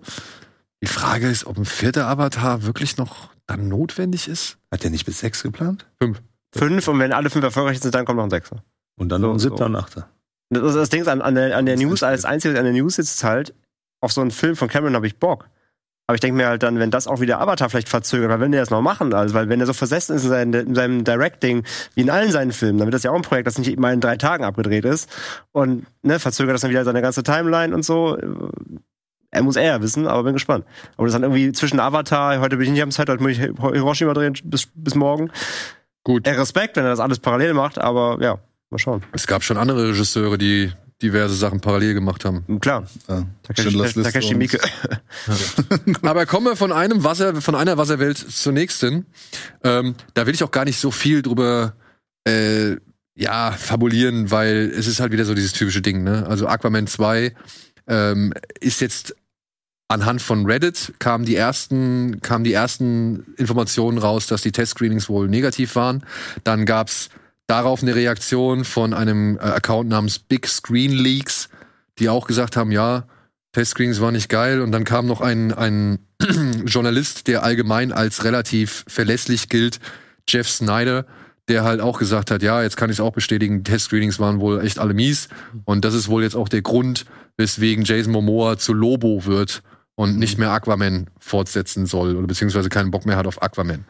Passt optisch. Äh, die Sache ist jetzt, was ist die Konsequenz daraus? Reshoots oder Recut? Oder? Naja, selbst die Reshoots sollen ja wohl schon nicht viel gebracht haben, beziehungsweise wurden die wohl nicht. Das sind aber, und das noch einmal, ne, das sind alles Gerüchte. Ja, das ist genauso dieses Gerücht, das hatten wir bei Indiana Jones 5 jetzt zuletzt, dass da auch die Testscreenings katastro- katastrophal sind, bis sich halt James Mangold geäußert hat und hat gesagt, wir hatten noch gar keine Ich wollte gerade sagen. ja, ähm, also, ich weiß nicht, in heutigen Zeiten, ja, und ich meine, dieser eine Typ auf Reddit, der heißt Viewer Anon oder so. Ah. Und, und irgendwas mit Anon im Titel macht Mhm. mich halt schon irgendwie so ein bisschen skeptisch. Aber we will see, ne? Also das ist so, und Testscreenings sind ja dafür da, um zu gucken, ob es funktioniert oder eben halt auch nicht. Ja, und ähm, die haben noch Zeit. Der Film kommt im Dezember. Vielleicht dürfen sie noch mal was nachdrehen. Sie haben natürlich schon genug Probleme mit der Dame Amber Heard oder mit der Personalie Amber Heard, ne, die halt auch für Negativschlagzeilen sorgt. Die hat richtig, re- richtig reingeschissen, hat die. Aber auf der anderen Seite muss man sich jetzt auch Ziemlich, so ziemlich viel Personalprobleme bei DC. Ja, gell? Hab ich muss man halt gehört. auch sagen, ne? Wenn du jetzt schon einen, einen Trailer rausbringst zu Flash, wo halt eine der problematischsten Personalien der letzten Jahre irgendwie äh, die Hauptfigur spielt, was soll Amber Heard dem Film noch schaden? Also Das hat mich echt gewundert, dass dann The Flash dann auch noch mal so angekündigt gekündigt, Ich hatte es halt gedacht, die, wurde. rein- die canceln den echt. Die Hab ich- hab ich dachte, auch die, gedacht. die, die, die sagen den ganzen Film auch, dachte ich erst. Ja. ja, aber der ist wahrscheinlich dann ein Tick zu Zu teuer. teuer. Hm. Wie wahrscheinlich auch der. Ja. Aber ich brauche noch Abschreibung. Aber der erste kam gut an eigentlich, ne? Ich Der erste hat über eine Milliarde schlecht. eingespielt. Der erste Eine war auch, Milliarde? Ja, kam ja, der wohl der ganz war richtig an. erfolgreich. Der erste war richtig erfolgreich. Mit der erfolgreichste. Bis auf die hässlichen Unterwasserszenen war der auch ganz unterhaltsam, muss man ja auch sagen. Ja. Ich fand den auch, ähm, also so für buntes Popcorn-Kino. War der, war der okay. Vollkommen in Ja, aber dann kannst du ja auch Fast and Furious angucken. ja. So, siehst du? Das ist wie Aquaman nur mit Autos. Stimmt aber. Schade, ist wie Aquaman nur mit Auto. Ich bin, ich bin leider nicht so autoaffin, egal. Nee? Nee. Stell dir Also Teil vor, es wäre ein sechs- Seepferd. Teil 6 ist Modern Carfare. Was? Ja, das ist halt moderne Kriegsführung mit Autos. Ach, Kaffee. Ah, okay. Mhm, alles klar. Ja, Stark. also ich fand das nur ganz, ganz interessant, weil ich, ich verstehe das immer nicht, wo dieser Antrieb herkommt, zu, dann unbedingt berichten zu müssen, dass die Testscreenings scheiße waren, als ob das irgendwie ausschlaggebend ist für irgendwas am Ende. Ja, aber das ist natürlich immer eine geile Headline, ne? ja Wenn du sagen kannst, oh, die ersten Leute haben es jetzt gesehen, die fanden es alle kacke. Das ist natürlich erstmal reißerisch so. Das ist eigentlich genauso gut wie es fanden alle geil. Ja? Weil, ja, beide Extreme sind ja Genau. wichtig, weil beide Extreme können dafür sorgen, dass Genau. Leute Aber ich verstehe das- einfach ein Gesprächsanhalt. ich verstehe das nach irgendwelchen ersten Premieren oder Screenings, so Tests, also oder oder oder halt Pressescreenings und so weiter. Da verstehe ich das, wenn man sagt, ey, erste Reaktionen waren mies oder erste Reaktionen waren euphorisch. ja, aber dann ist aber das Kind schon im Brunnen gefallen. Weil die Presseverführungen sind in der Regel ja eine Woche, zwei vorher oder so. Oder einen Tag vorher. Oder, oder mit Embargo, genau, mit Embargo vielleicht einen Tag vorher. ähm, bei sowas hier, wenn du sagst eben, wir haben noch Zeit, aber die Leute, so die ersten, ersten Meinungen überhaupt, die den Film jetzt sehen durften, sind alle kacke. Das heißt, das, das Projekt scheint da echt Probleme zu haben. Das ist natürlich eine reißerische News, über die diskutiert dann wird. Ja gut, es gibt natürlich diese bereits berichteten Probleme, Amber Heard, Ja. äh, Terminverschiebungen und dann irgendwie gab's, glaube ich, auch noch mal Budgetkürzungen für Nachdrehs und sowas. Das ist natürlich schon nicht geil für einen Film, den du vorab, äh, also den du irgendwann bewerben musst. Ja. So, aber zu sagen, ey, der Testlauf war scheiße. Ja, sorry, aber was bringt dir das denn? Also ich meine, Ja, es geht, nein, natürlich bringt dir das nichts, aber es bringt im Internet was, nämlich Diskussionsstoff. Und nichts anderes geht's ja bei sowas. ja, aber Und, dann und, kommt da, dann, und dazu noch zu, Aquaman 2 geht dann Und dazu noch zusammen eh sowieso, was für bei DC gerade los ist mit der ganzen Umstrukturierung. Das ist ja immer weiter Öl ins Feuer. Das ist ja eh, das Thema ist ja gerade never ending so. Mit, aber nur mal Ja. als als vielleicht Gegenbeispiel. Ant-Man, Quantum Mania Ja. hat neben Eternals die schlechtesten Durchschnittswertungen eines Marvel-Films Mhm. jemals. Trotzdem rennen die Leute die blöd ins Kino. ja, das wird da auch passieren. Aber wie gesagt, es Weil- geht an der Diskussionsgrundlage vorbei. Also wir reden hier über einen Newswert, der Reddit anfeuern soll. Mehr nicht. Es geht ja nur, Okay, okay. es ist ja so, es geht ja nur darum, Reddit-Foren jetzt anzuheizen, damit sich da gekloppt wird. Das ist die News. Aber das soll doch auch, ich meine, könnte das nicht auch zum Beispiel Teil einer Strategie sein? Um den Film, sag ich mal, wieder im Gespräch zu halten. Mit Sicherheit kannst du das ausspielen, wenn das wirklich so sein sollte. Aber wie gesagt, wenn alle sagen, dein Film ist kacke, bringt es als Studio erstmal wenig. Aber Nee, er sagt ja nicht, deine Film ist kacke, sondern die Testscreenings waren Katastrophe. Und dann kommen die ersten Reviews, die sagen, ey, der, dafür, dass der eigentlich so schlecht sein sollte, ist der ja richtig gut. Wie gesagt, die rein. Frage ist, was jetzt passiert halt. Was ist die Konsequenz? Wenn das stimmt, was ist die Konsequenz daraus? Gibt's noch mal Reshoots, whatever? Das Ja. ist erstmal abzuwarten. Das ist genau. Ja. Und ich sag mal so, wenn eine Testvorführung noch nicht gut ist und Leute irgendwie den Film scheiße finden, ist das für mich jetzt nicht der, der Ansatz zu sagen, oh, der wird bestimmt kacke. Auf nein, nein, nein. Bock. Wie gesagt, vor allem jetzt, wir reden davon nicht, dass der nächste Woche ins Kino kommt, sondern Ende des Jahres. Genau. Ja. Ja.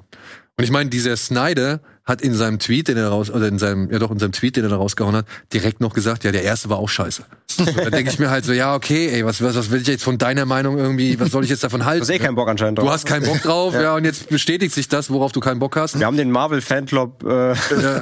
Ja. Westingen eingeladen und so DC äh, für Early Screening. Ja. Weiß Ja. man ja nicht, wer da sitzt, ne? Aber kommen wir zum nächsten Katastrophenprojekt. Nach Call of Darkness. Habt ihr den gesehen? Ja. Ja. Was sagt ihr? Schade. Also Schade für David Chance. Harbour, ne? Äh, Ja, ich fand, äh, an David Harbour lag's nicht. Nee. Ne, das muss man sagen. Ja, ja. Aber äh, Timing war schlecht, was Comedy angeht. Oh Es war ganz, ganz, ganz schlecht. Ähm, ich bin, ich kenne ein paar Comics von Hellboy, nicht so viele, aber ich habe die nicht so blutig und splatterig in Erinnerung. Ich bin großer Splatter-Freund, aber ich habe das da irgendwie, ich weiß nicht, warum das so sein sollte, musste. Neil Marshall, cool, ne, cooler Regisseur, geile Filme gemacht. Also Beantworte deine Frage Hit and Miss. Hit and Miss. Ja, jetzt die Probleme mit der Frau, also wir wissen Bescheid, ne? Aber okay, sagen wir so, The Descent und so weiter und ähm, äh, Doomsday. Doomsday, genau, den wollte ich nämlich auch noch anführen. Schöner Film. Alles cool. Äh, äh, 0815 Story. Das Beste war diese Baba Yaga-Szene. Ja. Und das, das Finale war dann so ganz schnell vorbei, antiklimaktisch. Also ich fand den leider Vor nicht allem gut. diese braunen Kackwürste, die aus den Mündern von den Leuten irgendwie rauskommen. So, äh, was, was, wer, wer denkt sich denn sowas bitte aus? Tom Six gefällt das. okay. Marian Dora auch. ähm, Jetzt werden die Insider gedroppt. ja, nee, der, der war wirklich, das war ein Quatschfilm, ja. Ja, vor allem, das Pacing auch ganz schlimm, die ganze zeitliche Verordnung. Es war immer so, aber wir müssten da irgendwo in diese Höhle. Zack, wir sind in dieser Höhle. So. Ich mag einen Film Film schnell voranschreiten, aber das war so, hä, wann, was, wo sind, was? Hä, kannst du mal aufhören, Film? Ganz, ganz furchtbares Pacing, dieser Story, fast auf dem Bierdeckel, war wirklich albern. Keine Ahnung, hab ich nicht, ich habe den Film nicht kapiert, was der von mir wollte. Die Hexe, die Bösewichte war die Mila Jovovich. Mila Jovovich, Ja. ne? Ja. Die war im wahrsten Sinne des Wortes sehr blass, Sehr einschläfernd. pun intended, aber ja, es war halt wirklich so, wirklich so der, der Villain aus, der- aus der Klischeeschublade, ne? Da war. Ja. ja, aber mit, mit null Bock-Einstellung, ne? Oder beziehungsweise mit Ja. diesem hin und wieder mal auftauchenden Milja Jovovich-Gesichtsausdruck. Mhm. Was soll ich hier eigentlich gerade machen? Also bis auf Harbour hatte der ganze Film eine kein Bock einstellung Ja. das Gefühl gehabt. Ja, und sie schreien sich alle an. Das war auch noch Ja, irgendwie und furchtbar. die schreien alle den ganzen die Tag. ganze ja. Zeit Stimmt, wird der, nur gebrüllt. Der, der Sentini, ne? Das ist ja das, ne? Das Problem, dass er mit seinem Vater auch da. Ja. ja stimmt. Ja, ich erinnere mich. Ist ja schon ein paar Jährchen her. Aber trotzdem hat Millennium Media, Media äh, jetzt bekannt gegeben, dass es ein weiteres Reboot geben soll. Inszeniert von Brian Taylor, dem Regisseur von unter anderem Crank oder auch Ghost Rider 2, Spirit of Vengeance. Aber was heißt denn trotzdem? Gerade deshalb machen sie ein Reboot und keine Fortsetzung. Ja, aber Millennium Media. Sind das nicht die, die diese Actionfilme in Bulgarien drehen? Mhm. Und jetzt gerade, wo der Crooked Man, so heißt nämlich äh, der Hellboy, der neue, wo der gedreht wird. Bulgarien. Haben sie sich aus Versehen den letzten Titel von dem Conjuring Spin-off geklaut, ne? The Crooked Man. Na, es gibt tatsächlich eine, eine Hellboy-Geschichte, die heißt Ah, okay, Crooked Man. Da geht es darum, dass Hellboy mit einem jungen Mann namens Tom in die Appalachen reist, weil Tom wohl seine Seele an eben diesen Crookman, äh, den Anführer einer Hexensekte, äh, verscherbelt haben soll. Und sie versuchen jetzt halt, diese Sekte aufzuspüren und eben die Seele von Tom zurückzuholen. Gilt als eine der beliebtesten Comics ähm, im Hellboy-Universum. Mal Und- keine Nazis. Keine Nazis. Aber spielt, spielt auch irgendwie ein bisschen später, spielt 1950. Okay. Und ähm, ja, soll wie gesagt von Brian Taylor inszeniert werden. Mehr ist noch nicht darüber hinaus unbedingt Macht bekannt. einen One-Shot. Ich hatte noch was gelesen, dass der Mike Mignola angeblich. Stimmt, er ist mit dem Drehbuch, genau, er ist am Drehbuch das ist äh, einer beteiligt. der äh, beliebtesten Schreiber, glaube ich, ne? Von den Hellboy-Sachen. Ja gut, ist halt mit seiner äh, Schöpfung, wenn ich das richtig verstanden habe. Ne? Also er ist der Ja. Erfinder von Hellboy. Okay, ich bin nicht ganz drin, äh, Ja. Dings, aber kann gut sein, ja. Ja. Millennium, Bulgarien, Brian Taylor sind jetzt halt nicht so die aller Das sind Attribute. Ja, also es sind nicht so die Informationen oder die Facetten, die jetzt, wo ich jetzt sage, ja, das könnte jetzt mal was werden. Und ich meine, David Harbour und, und Neil Marshall würde ich sagen, war eigentlich schon halbwegs vielversprechend. Also Ja, beziehungsweise war- hat man irgendwie nicht unbedingt das Schlimmste Das war ein guter Match, ja. ja, hat man nicht das Schlimmste erwartet, als man hörte, okay, er soll Hellboy spielen. Schade um Guillermo del Toro, schade um Ron Perlman, aber okay, let's see what, what they do. Ne? Also gucken, was, was passiert so. Aber nee, Wer, wer soll Hellboy spielen?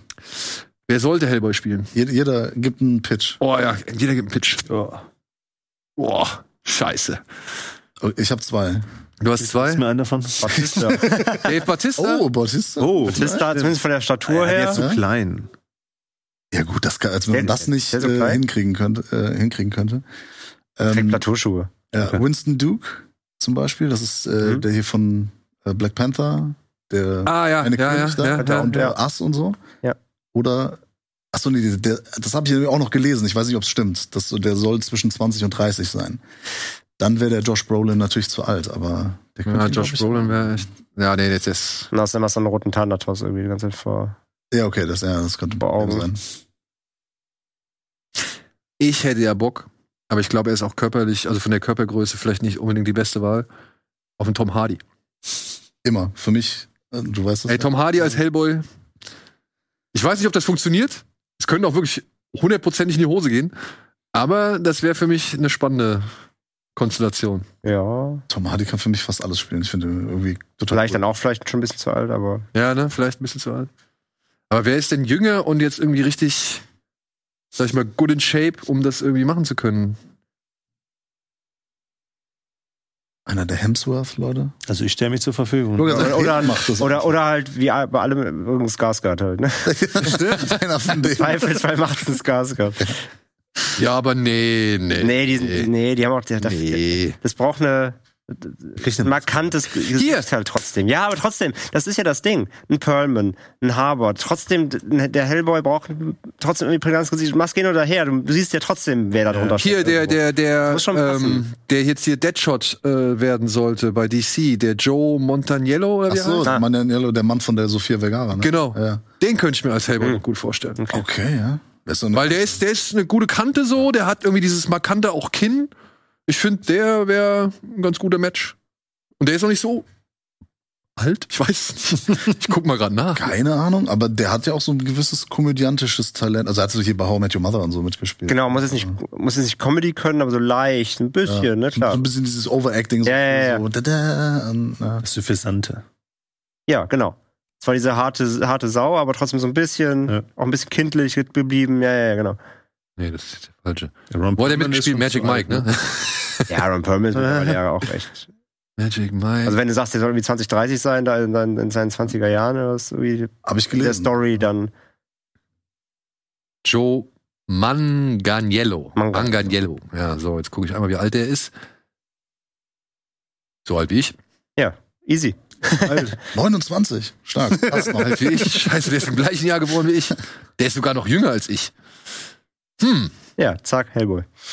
Oder meiner Ansicht nach wäre vielleicht auch noch hier, wie heißt der von der Negan? Jeffrey Dean Morgan? Ja. Jeff Ja. den Morgen. Jeffrey Dean Morgan. Das wäre, also wenn der jetzt, Da hätte er auch endlich mal wieder eine coole Rolle. wenn der ein bisschen jünger wäre, dann Der ist ich, auch nicht, auch nicht mehr der ist, ist auch nicht mehr der Jüngste, ne? Ah. Was sind denn für junge, markante Typen gerade am Start? Keine. Ja, die sind alle entweder zu jung oder halt noch nicht richtig markant, oder? Also Komm, jetzt- Scott, Scott Adkins macht's. Ich gucke, ja- wir gucken ja häufig so weirde Filme. Wir kennen ja nur so junge Leute, das ist für uns so Billy Keegan und sowas. Ne? So diese Leute halt, keine Ahnung. Nachher macht's eh Tom Holland. Scott, Scott Atkins? Scott Atkins wäre für mich auch noch. Er ist halt nicht Ist der zu beste, er ist halt nicht der beste Charakterdarsteller. Scott Atkins. Ja, da könnte es mit dem Schauspielerischen tatsächlich so ein Also bisschen ja, aber der steckt ja problematisch werden. Ja. Also ja klar, der kann um sich treten wie kein zweiter, aber äh, ich glaube, alt der, ist der der ist dann denn? da als, als John Wick äh, Alter, der ist genauso alt wie ich. Der ist sogar noch älter als ich. Hm. Scott Atkins ist im gleichen Jahr geboren wie ich ja, aber körperlich 20 Jahre jünger. und macht noch diese Zwirbelsaltos da. ja, okay. So. Kommen wir zur nächsten Comic-Verfilmung. Aber wie- ich weiß nicht, habt ihr, seid ihr interessiert dran oder? Ein Hellboy? Ja, jetzt, also, nicht. ne? Nee. Sag mal so, wenn die, das klingt ja so, als wenn die was Neues machen. Die wollen mehr in die Horrorrichtung gehen. Äh, wenn man es dann nicht mehr so vergleichen kann mit den anderen, äh, warum nicht, ne? Also heiß bin ich nicht drauf, Aber Geguckt wird's eh, genau. Heiß, geguckt nicht heiß erwartet. Ich möchte halt gern wieder diesen palpigen Ansatz von, von Del Toro haben. ja. Ja. gut, das wird es jetzt erstmal nicht mehr geben. Ja. Dauert noch ein paar Jahre. Denn ich verstehe nicht, warum dieser dritte Film niemals zustande gekommen ist. Ich Das ist verstehe es einfach nicht. Der Goldene Armee zählt mit zu den meinen absoluten Lieblingscomic-Verfilmungen so oder Comicfilmen. Du findest den auch gut. Ich so viele Leute gehört, die den voll schlecht finden und den kannst du überhaupt nicht verstehen. Den zweiten, den Golden Ja. Army? Nee, ich finde den Ich super. fand den auch total cool Ich finde irgendwie. den super. Ja, gut. So, kommen wir zur nächsten Comic-Verfilmung. Oder beziehungsweise zur nächsten Verfilmung einer Comic-Band. Ach, stimmt. Denn Gorillas, ja, die Gorillas, äh, das, das äh, Musikprojekt von Damon Albarn mit sehr viel fantasievollen Welten und ja, künstlichen Figuren, sollte eigentlich jetzt mal einen Film kriegen. Man sagt, zu Netflix sollte er kommen. Damon Alba versucht, äh, Alban versucht äh, vehement den Anbieter nicht zu nennen äh, und auch nicht den Produzenten, der irgendwie dafür zuständig war. Er sagt halt, der Anbieter, der äh, uns eigentlich rausbringen wollte, hat sich jetzt halt umorientiert und das hat man ja auch mitbekommen, dass Netflix wohl die gesamte Animationsabteilung ein bisschen äh, zusammenstaucht, neu strukturiert und so weiter.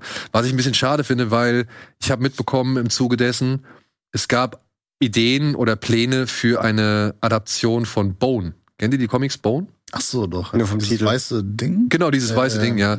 Und ich habe ein paar Bände gelesen. Ich finde das wirklich sehr lustig und ich mag auch die Hintergrundgeschichte, weil die ziemlich cool ist. Und ich hätte mich sehr über eine Verfilmung oder eine Adaption davon gefreut.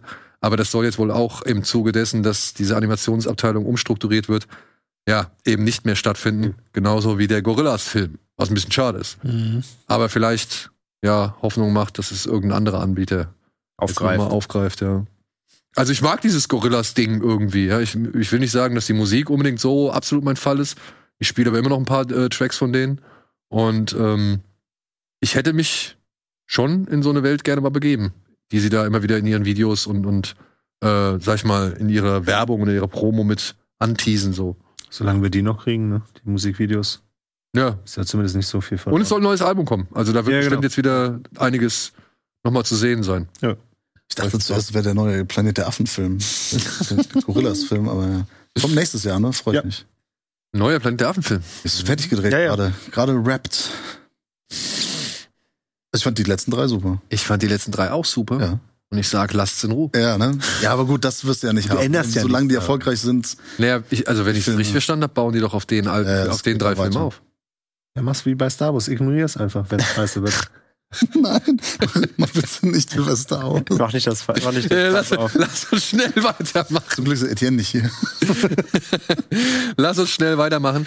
Ja, I Am Legend ist jetzt noch mal ein bisschen, sag ich mal, vorangetrieben worden. Akiva Goldsman, der Produzent des ersten Films und auch Drehbuchautor, ähm, hat jetzt noch mal bekräftigt im Zuge von dem Erfolg von Last of Us. Guckt ihr Last of Us?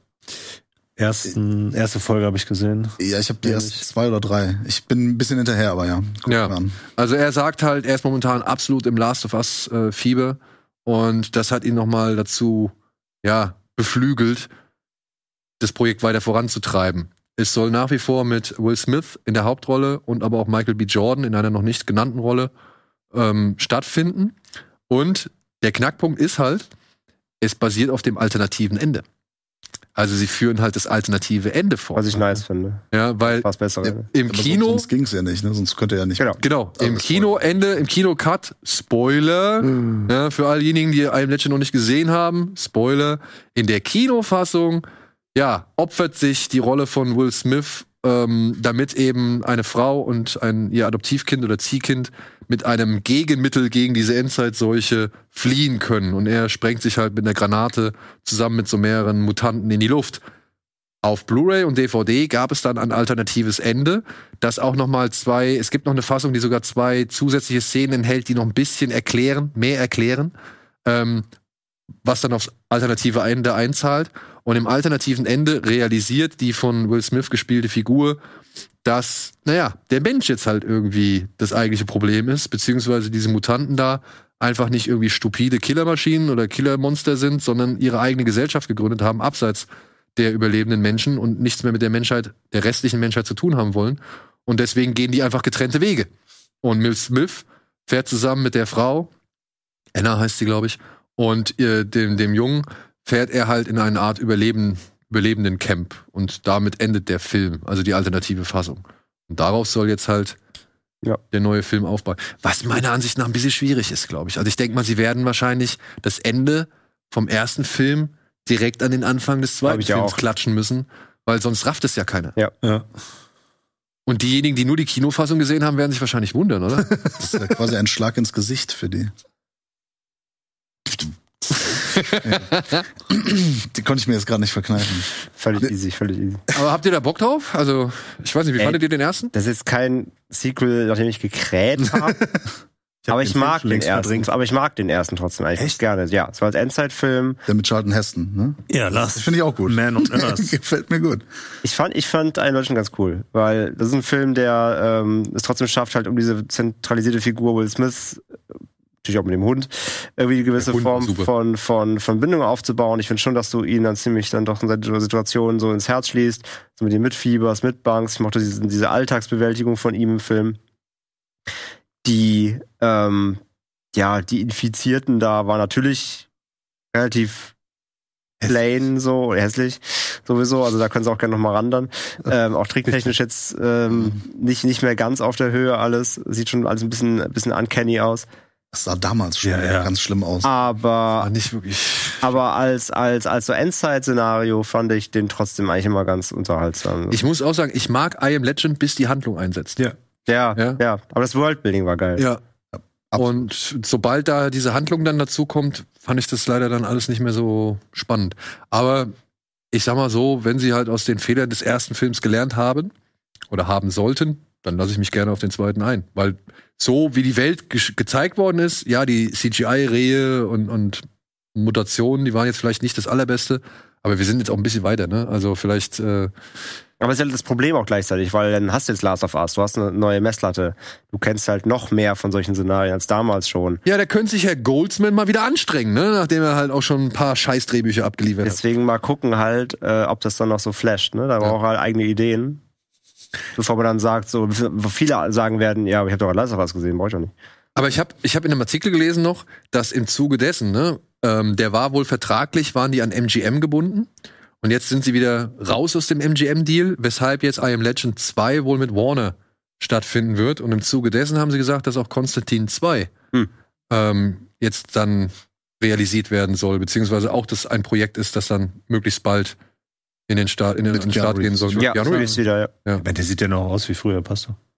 Er sieht nicht aus wie Konstantin, aber ähm, nee, der Das ist, ein, an- cooler das ist ja ein Film. anderer Zettel. Das ist, das ist Aber ich mag den ersten. Konstantin. Ja, ich finde auch gut. ich Ja. echt Den habe ich nochmal geguckt, der ist echt, ja, auch da CGI, puh. Aber, aber der Film macht Spaß trotzdem. Geht, geht der noch? Ja? Also gerade die Höll, die, diese Höllenszenen. Ei, ei, ei. Aber ich meine, der Film an sich. Der Film an sich noch, geht ja? immer noch, weil der einfach auch so drüber ist, also geil drüber. Hm? Ja. Ich, ich fand den auch cool. Das damals. geht schon noch. Aber hier Tilda Swinton und Peter Stormare. Ja, ja, mega. das sind- Peter das- Stormare, mega, ja. das Das, geht alles. immer noch geile Das klappt alles noch. Hat Ja. er mitgespielt? Ja, klar. Oh, kann ich mich gar nicht daran erinnern. Die war ein Engel. Ah. Wenn ich das richtig in Erinnerung habe, ne? Was Engel, oder? Äh, ja, klar. Wie in jedem Film. nee, aber der, der geht immer noch. Auf den habe ich Bock, auf den freue ich mich, ja. Ja. Bin ich gespannt, was daraus wird. Hoffen wir das Beste. So. Jetzt hoffen wir auch das Beste für die Kinostarts der Woche oder die Neustarts der Woche. Bitteschön.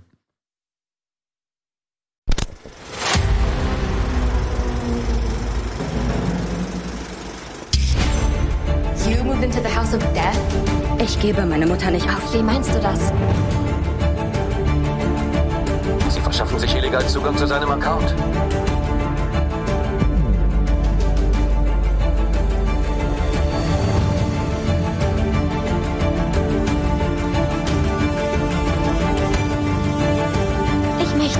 An ein Mädchen schreiben.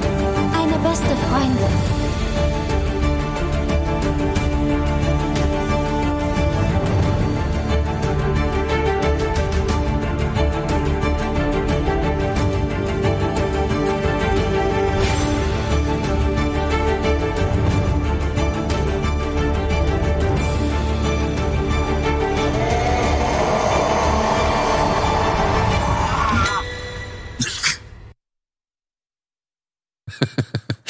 Ja, wer war das? Wer hat's geschnitten? Der liebe Olli. Der liebe Olli. Schön, Olli. So, womit fangen wir an? Ich würde sagen, das, was man schneller abhandeln kann. Ähm, machen wir mal die Mediathekentipps als allererstes.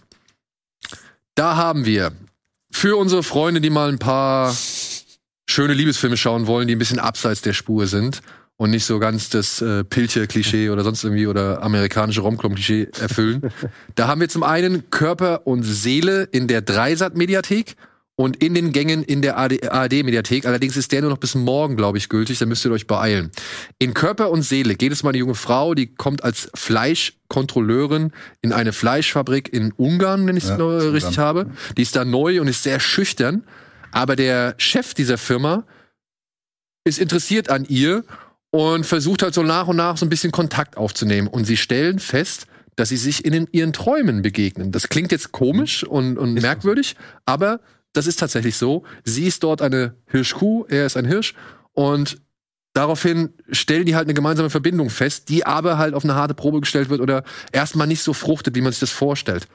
Aber man sollte dranbleiben. Ist ein schöner Film meiner Ansicht nach. Sehr unkitschig. Sehr unkitschig, genau. Der auch ähm, ein bisschen den, das, den aktuellen Zustand in Ungarn irgendwie versucht zu thematisieren. Und ja, der einfach eine andere, eine andere Form von Liebesgeschichte ist. Wir hatten den auch mal besprochen im Podcast. Äh, uns ist dann direkt ein anderer Film eingefallen, der so ein bisschen in die Richtung geht, Eagle vs. Shark. Oder ist auch so ähnlich. Von Taika Waititi, genau. Ah, so, der, so ähnlich weird. Also nee, jetzt Taika Waititi natürlich noch ein paar Schippen drüber, ähm, aber der hier, der ist wirklich, das ist echt ein sehr cooles Drama. Also Ja. Ich find den super. Muss ich auch sagen. Ich fand den überraschend gut. Hat in Berlin, glaube ich, damals den Goldenen Bären gewonnen. Ja. Ähm, deswegen, gerade wo Berlinale ist, passt es eigentlich ganz gut. Ach ja, und hier nochmal, es tut mir leid. Wir haben nicht, ich habe ich hab leider nicht so viel den Einblick gehabt in Berlinale, weil ich selbst auch noch mal kurz da war und ähm, ein Interview geführt habe, mir einen Film angeschaut habe, aber dann ansonsten nicht mehr großartig dazu gekommen bin, irgendwas dazu Berlinale zu machen. Es gibt ein paar tolle, schöne Sachen. Ich denke mal, wenn die Berlinale vorbei ist, wenn dann auch äh, Tino ein, bisschen, ein paar, sag ich mal, Bestandsberichte abgeliefert hat, werden wir noch einmal sagen, auf welche Filme man sich, sich vielleicht freuen darf oder was irgendwie empfehlenswert, empfehlenswert war unserer Seite aus. Also bitte verzeiht mir, falls wir jetzt noch nicht aktuell zu Berlinale irgendwie so viel gemacht haben. Denn vieles ist ja auch schon wieder vorbei. In den Gängen, ein Film, den ich schon mehrfach, mehrfach hier äh, vorgestellt habe, beziehungsweise von dem ich schon mehrfach geschwärmt habe. Franz Rogowski fängt als Gabelstaplerfahrer in einem ostdeutschen Supermarkt an ähm, und muss dort im Lager halt eben seine Ausbildung absolvieren, wird dabei unterstützt von, ähm, ach, wie heißt der? Peter Kurt, glaube ich, der Schauspieler. Ich habe nur den Trailer gesehen damals, fand den sehr cool, hab den aber verpasst leider. Ja, Ich ey, hab den auch noch nicht gesehen und immer wieder, wieder geschwärmt. Holt, holt ihn nach, wirklich. Ist auch, die, wie gesagt, er kommt dahin, macht, will seine Ausbildung da machen, lernt dann halt eine Frau aus der Süßwarenabteilung kennen, in die er sich so ein bisschen verliebt. Und es sind so, so drei Perspektiven, die halt auf diesen Mikrokosmos Supermarkt irgendwie geschildert werden. Und das macht, ey, wirklich, ich finde den Film einfach toll von seiner gesamten Hm? Atmosphäre und diesen, diesem eben kleinen Mikrokosmos, in dem alles irgendwie seinen, seinen eigenen Regeln folgt und in seinen, in seinen, in seiner eigenen Ordnung funktioniert, so. Und das fand ich einen schönen Ja, das ist ein untypisches Setting einfach. Ja. Äh, Ja, und du hast Franz Rogowski, du hast hier Frau ähm, Hülle, heißt sie, glaube ich. Und es ist Peter Kurt, wenn ich jetzt nicht äh, vollkommen falsch liege. Ich hoffe. Ich hoffe. Ja. Auf jeden Fall, meiner Ansicht nach, empfehlenswert.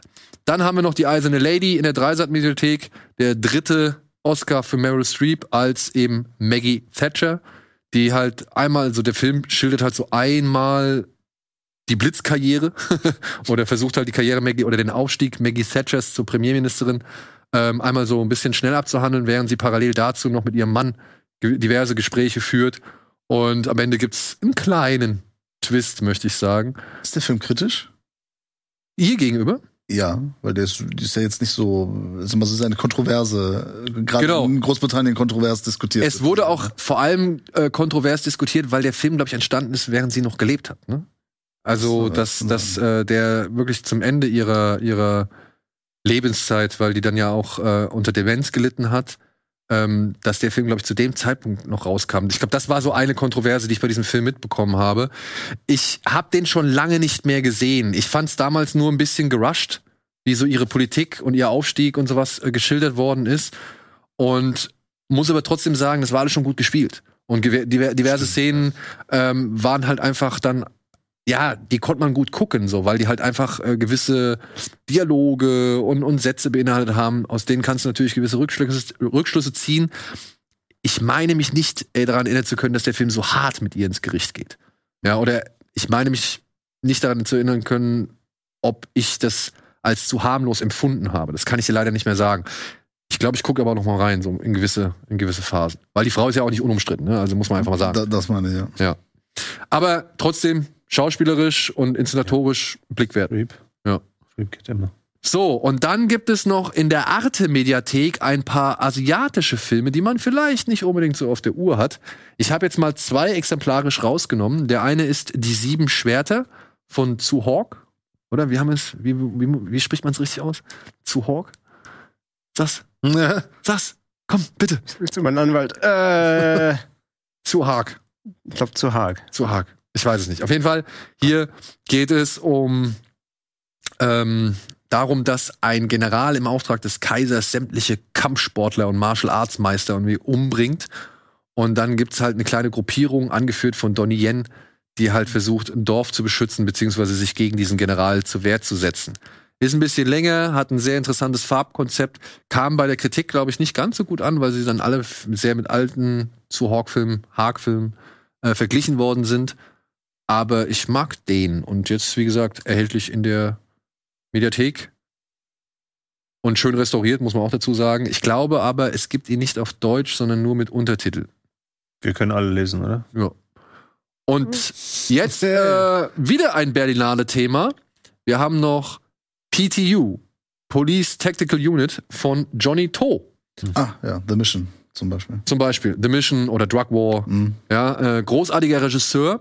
Äh, hier geht's um einen Polizisten, der halt diese PTU, diese Special Unit da, ähm, um einen Gefallen bittet, denn ihm wurde eine Knarre gekau- äh, geklaut, also seine, seine Poliz Dienstwaffe wurde ihm entwendet von einer Gang und die wollen damit irgendjemand umbringen und jetzt versucht er halt mit so einer kleinen, also mit einem kleinen Trupp von dieser PTU, versucht er halt die Waffe zurückzuholen. So, darum geht's. Und Johnny To war jetzt gerade ja auf der Berlinale und ist dort ähm, in die Aufmerksamkeit der chinesischen Regierung geraten, weil er sich halt dazu geäußert hat, dass man sich halt nicht von irgendwelchen Systemen in, in der Ausdrucksweise oder in, seinen, in seiner Kunst irgendwie einschränken lassen sollte. Oh, oh, Und oh. diese Aussagen von ihm sind viral gegangen Hm. und waren auch in China teilweise erhältlich. Bis zum nächsten Tag, da waren sie plötzlich alle verschwunden von allen sozialen Netzen und Dienstwerken und was weiß ich. Ja, weil er sich halt wegen, weil ihrer Meinung nach wahrscheinlich dann ein bisschen zu pro Contra, äh, zu pro Hongkong irgendwie er sich geäußert hat, weil er sagt, er ist halt einfach in Hongkong, äh, sag ich mal, filmisch groß geworden. Und ähm, das muss wohl ein Dorn im Auge gewesen sein. Mhm. Auf jeden Fall wurde er jetzt halt so gut es geht und so breit es geht Zensiert. zensiert. Ja. Ich finde, das, das Poster sieht aus wie so ein Boygroup-Film oder so. Sieht das nicht aus wie das Poster von JSA? Ja, ich glaube. ja, so ein bisschen, ne? Da, das war, glaube ich, auch alles in der Schrift drin. Security Ne? Area, auch diese. Oder, auch oder, oder, oder das okay. Tourplakat vom BTS-Film oder so. Ja, genau. Ja. Ja, und es gibt noch drei weitere, sag ich mal, asiatische Filme in der Ade- Arte Mediathek, die man jetzt auch noch nicht unbedingt äh, vom Namen her kennt, aber die halt jetzt dort angeboten werden, was ein schönes, ein schönes Angebot ist, weil das halt so Filme sind, die man halt nicht, denen man nicht unbedingt über bei jedem Streamingdienst über den Weg läuft und, und die man sonst nicht so leicht zu sehen bekommt. Ja. Cool. So, das zu den Mediathekentipps. Und dann haben wir noch ein paar Streaming-Tipps und das ist immer ganz einfach. Denn da habe ich so ein paar Sachen noch gar nicht gesehen. Zum Beispiel We Have a Ghost mit Anthony Mackie, David Harbour. Da wären wir wieder bei ihm. Mhm. Ähm, Anthony Mackie zieht ein Haus und sie stellen fest, sie haben einen Geist. Diesen Geist nennen sie Ernest, denn sie stellen auch fest, er ist sehr freundlich. Und der wird zu einer Art Social Media Phänomen, weil sie so eine Art Spukdinner mit ihm dann über soziale Plattformen inszenieren. Was sie aber dann ins äh, Visier der CIA irgendwie bringt. Mehr weiß ich nicht. Also, das ist die Inhaltsangabe, die ich so gelesen habe. Ich habe keine Ahnung, wie er ist. Ich bin gespannt. Ich habe nur gehört, oder das basiert wohl auf einer Kurzgeschichte oder auch einem Kurzfilm. Und Ernest wird nur Ernest genannt aufgrund seiner Ähnlichkeit zu Ernest Borgnine. Hä? Ich habe den Trailer ja angeguckt, aber der sieht doch nicht aus wie Ernest Borgnine. Ah ja, genau. Ist von Christopher Landon. ja, ich weiß, aber ich fand den Trailer leider furchtbar. Ja. Also richtig furchtbar. Den habe ich mir direkt auf die, auf keinen Fall gucke ich mir das an. Das ist, nee, was ich wieder sehe. Sieht mir zu dämlich aus. Aber vielleicht ist er gut, I don't know. Ach, stimmt hier. Der Stiflers Mom ist auch am Ja, Ich bin voll bei André auf jeden Fall. ich finde, der Trailer sieht grauenvoll aus. Ja, das ist so das eigentlich alles, was nicht cool ist bei Netflix. Ja, so genau. einem, Ein, ne? genau. Ein Film, der vom Algorithmus erstellt wurde Ja. und ähm, ChatGPT hat einen Film geschrieben. Ja. ganz schlimm. Ah, ich bin gespannt. Ich werde dem mal eine Chance geben. Mach und mal. das Ist Schöne ist ja, man kann ja ausmachen. Klar. Na, Freaky war lustig. So, Freaky und jetzt. war cool. Ja. ja. Welcher war, welcher Freaky. Freaky. So, jetzt kommen wir zum fiktionalen. Ach, das ist kein Remake von Die Hard? Würde ich aber gerne sehen. John Äh, Travolta als Schauspieler Als spielen sich selbst doppel. Wir haben hier Die Hard. Ich habe keine Ahnung. Es ist nicht ein Schreibfehler, also es geht nicht um Stirb langsam.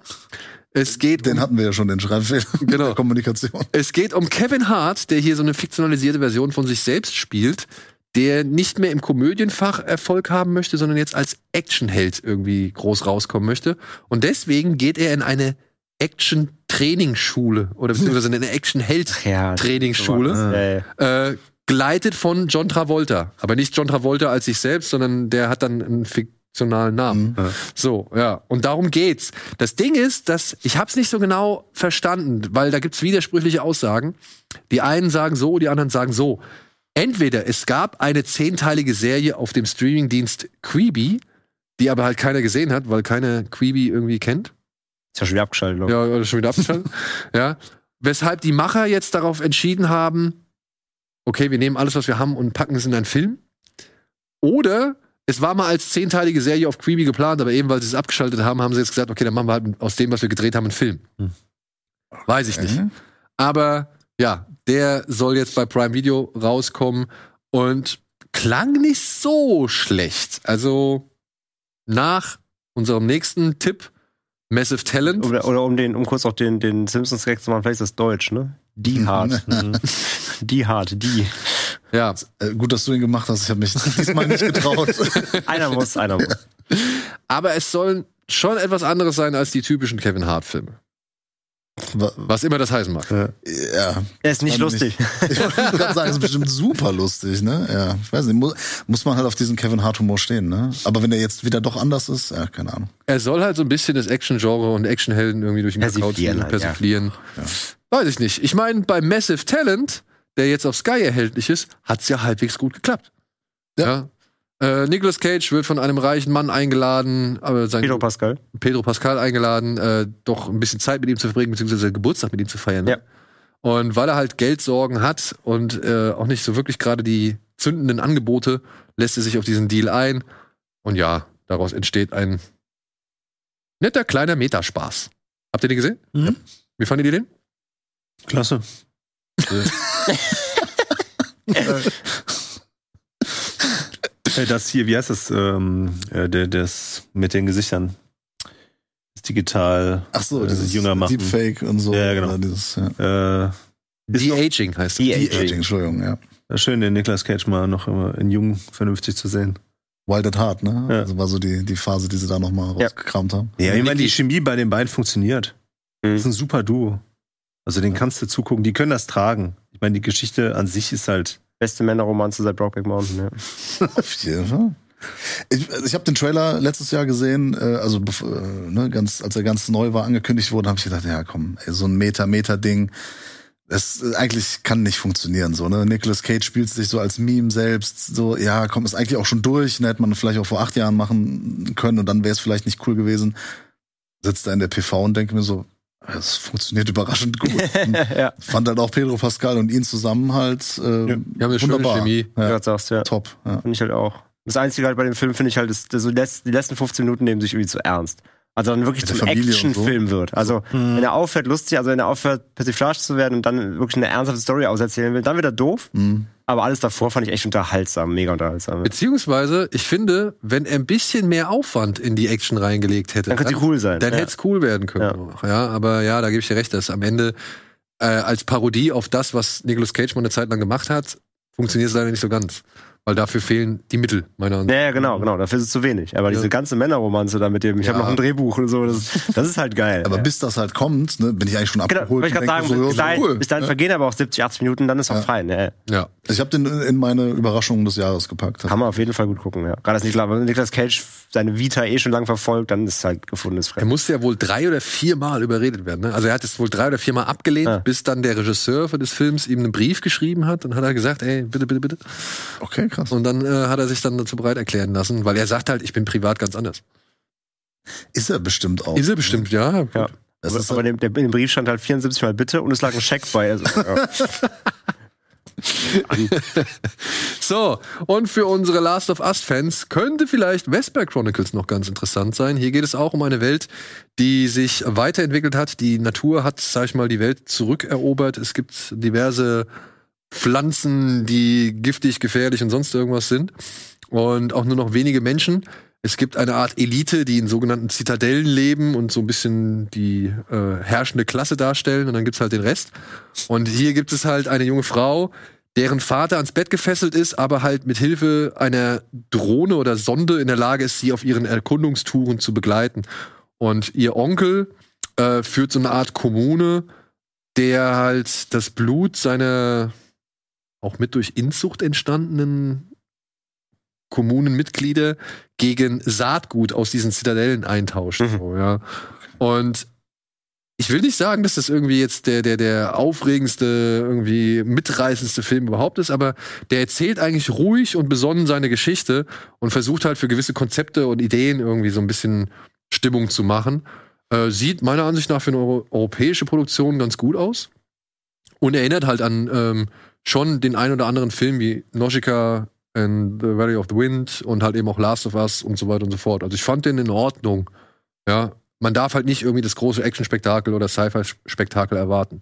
Aber wenn man Bock hat auf so eine atmosphärische Welt, die ihre eigenen Regeln und Gesetze hat, so, finde ich, kann man den auf jeden Fall gucken. klingt gut. Gucken Hab ich wir. auf der Liste schon länger, ja, gucke ich auf jeden Fall. Also ist jetzt wirklich, es ist kein Überfilm, ne? Also äh, da wird man am Ende da sitzen und sagen, ja, war okay. aber ist mehr Sci-Fi als Endzeit oder? Ja, ist irgendwie so eine, es ist also so, so eine Pflanzen-Sci-Fi-Endzeit. Ne? Ich, ich finde, das Poster erinnert mich total, ist jetzt so ein bisschen vom Look and Feel hier wie der, hier auch mit Pedro Pascal, wie ist der? äh, äh, Project. Pro, nee, nicht Project, Pros Der auf The Prospect. Prospect. Prospect, genau. Ja, so in der So ein Richtung. bisschen Hand, Handmade Sci-Fi, aber alles ein bisschen Genau. erdiger, genau. so, ja, cool. Ja. Und wie gesagt, es geht um. Pilzmutationen, so. Also, Ja, okay, ja, ja. Ne? Also ich glaube jetzt im Zuge dessen, dass Sky jetzt gerade Last of Us auch dann anbietet, ist das nicht verkehrt. Ja, ja, okay. Wenn Das man, neue Ding, ne? Ja. Macht man jetzt. Da hab ich Bock drauf, aber trotzdem. Ich mag solche, solche Herangehensweisen. ich meine, hat, hattet ihr diesen Girl with All the Gifts mal gesehen? Mhm. Ich finde, der hat mich ja auch schon stark an Last Ja. of Us erinnert, so Mhm. Ja. vom reinen Ding her. Also deswegen, wer da Bock drauf hat, äh, ist vielleicht eine Empfehlung wert. So, damit kommen wir zu den Kinostarts und zu einem neuen Film von Ari Folman. Kennt ihr Walls with Bashir?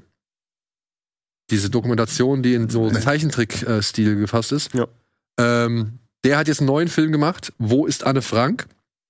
Ah, Und darin geht es darum, Anne Frank hat in ihrem Tagebuch, das sie geschrieben hat, während sie sich vor den Nazis versteckt hat, hat sie ein Tagebuch geschrieben und hat dort immer an ihre, äh, an eine fiktionale Figur namens Kitty geschrieben.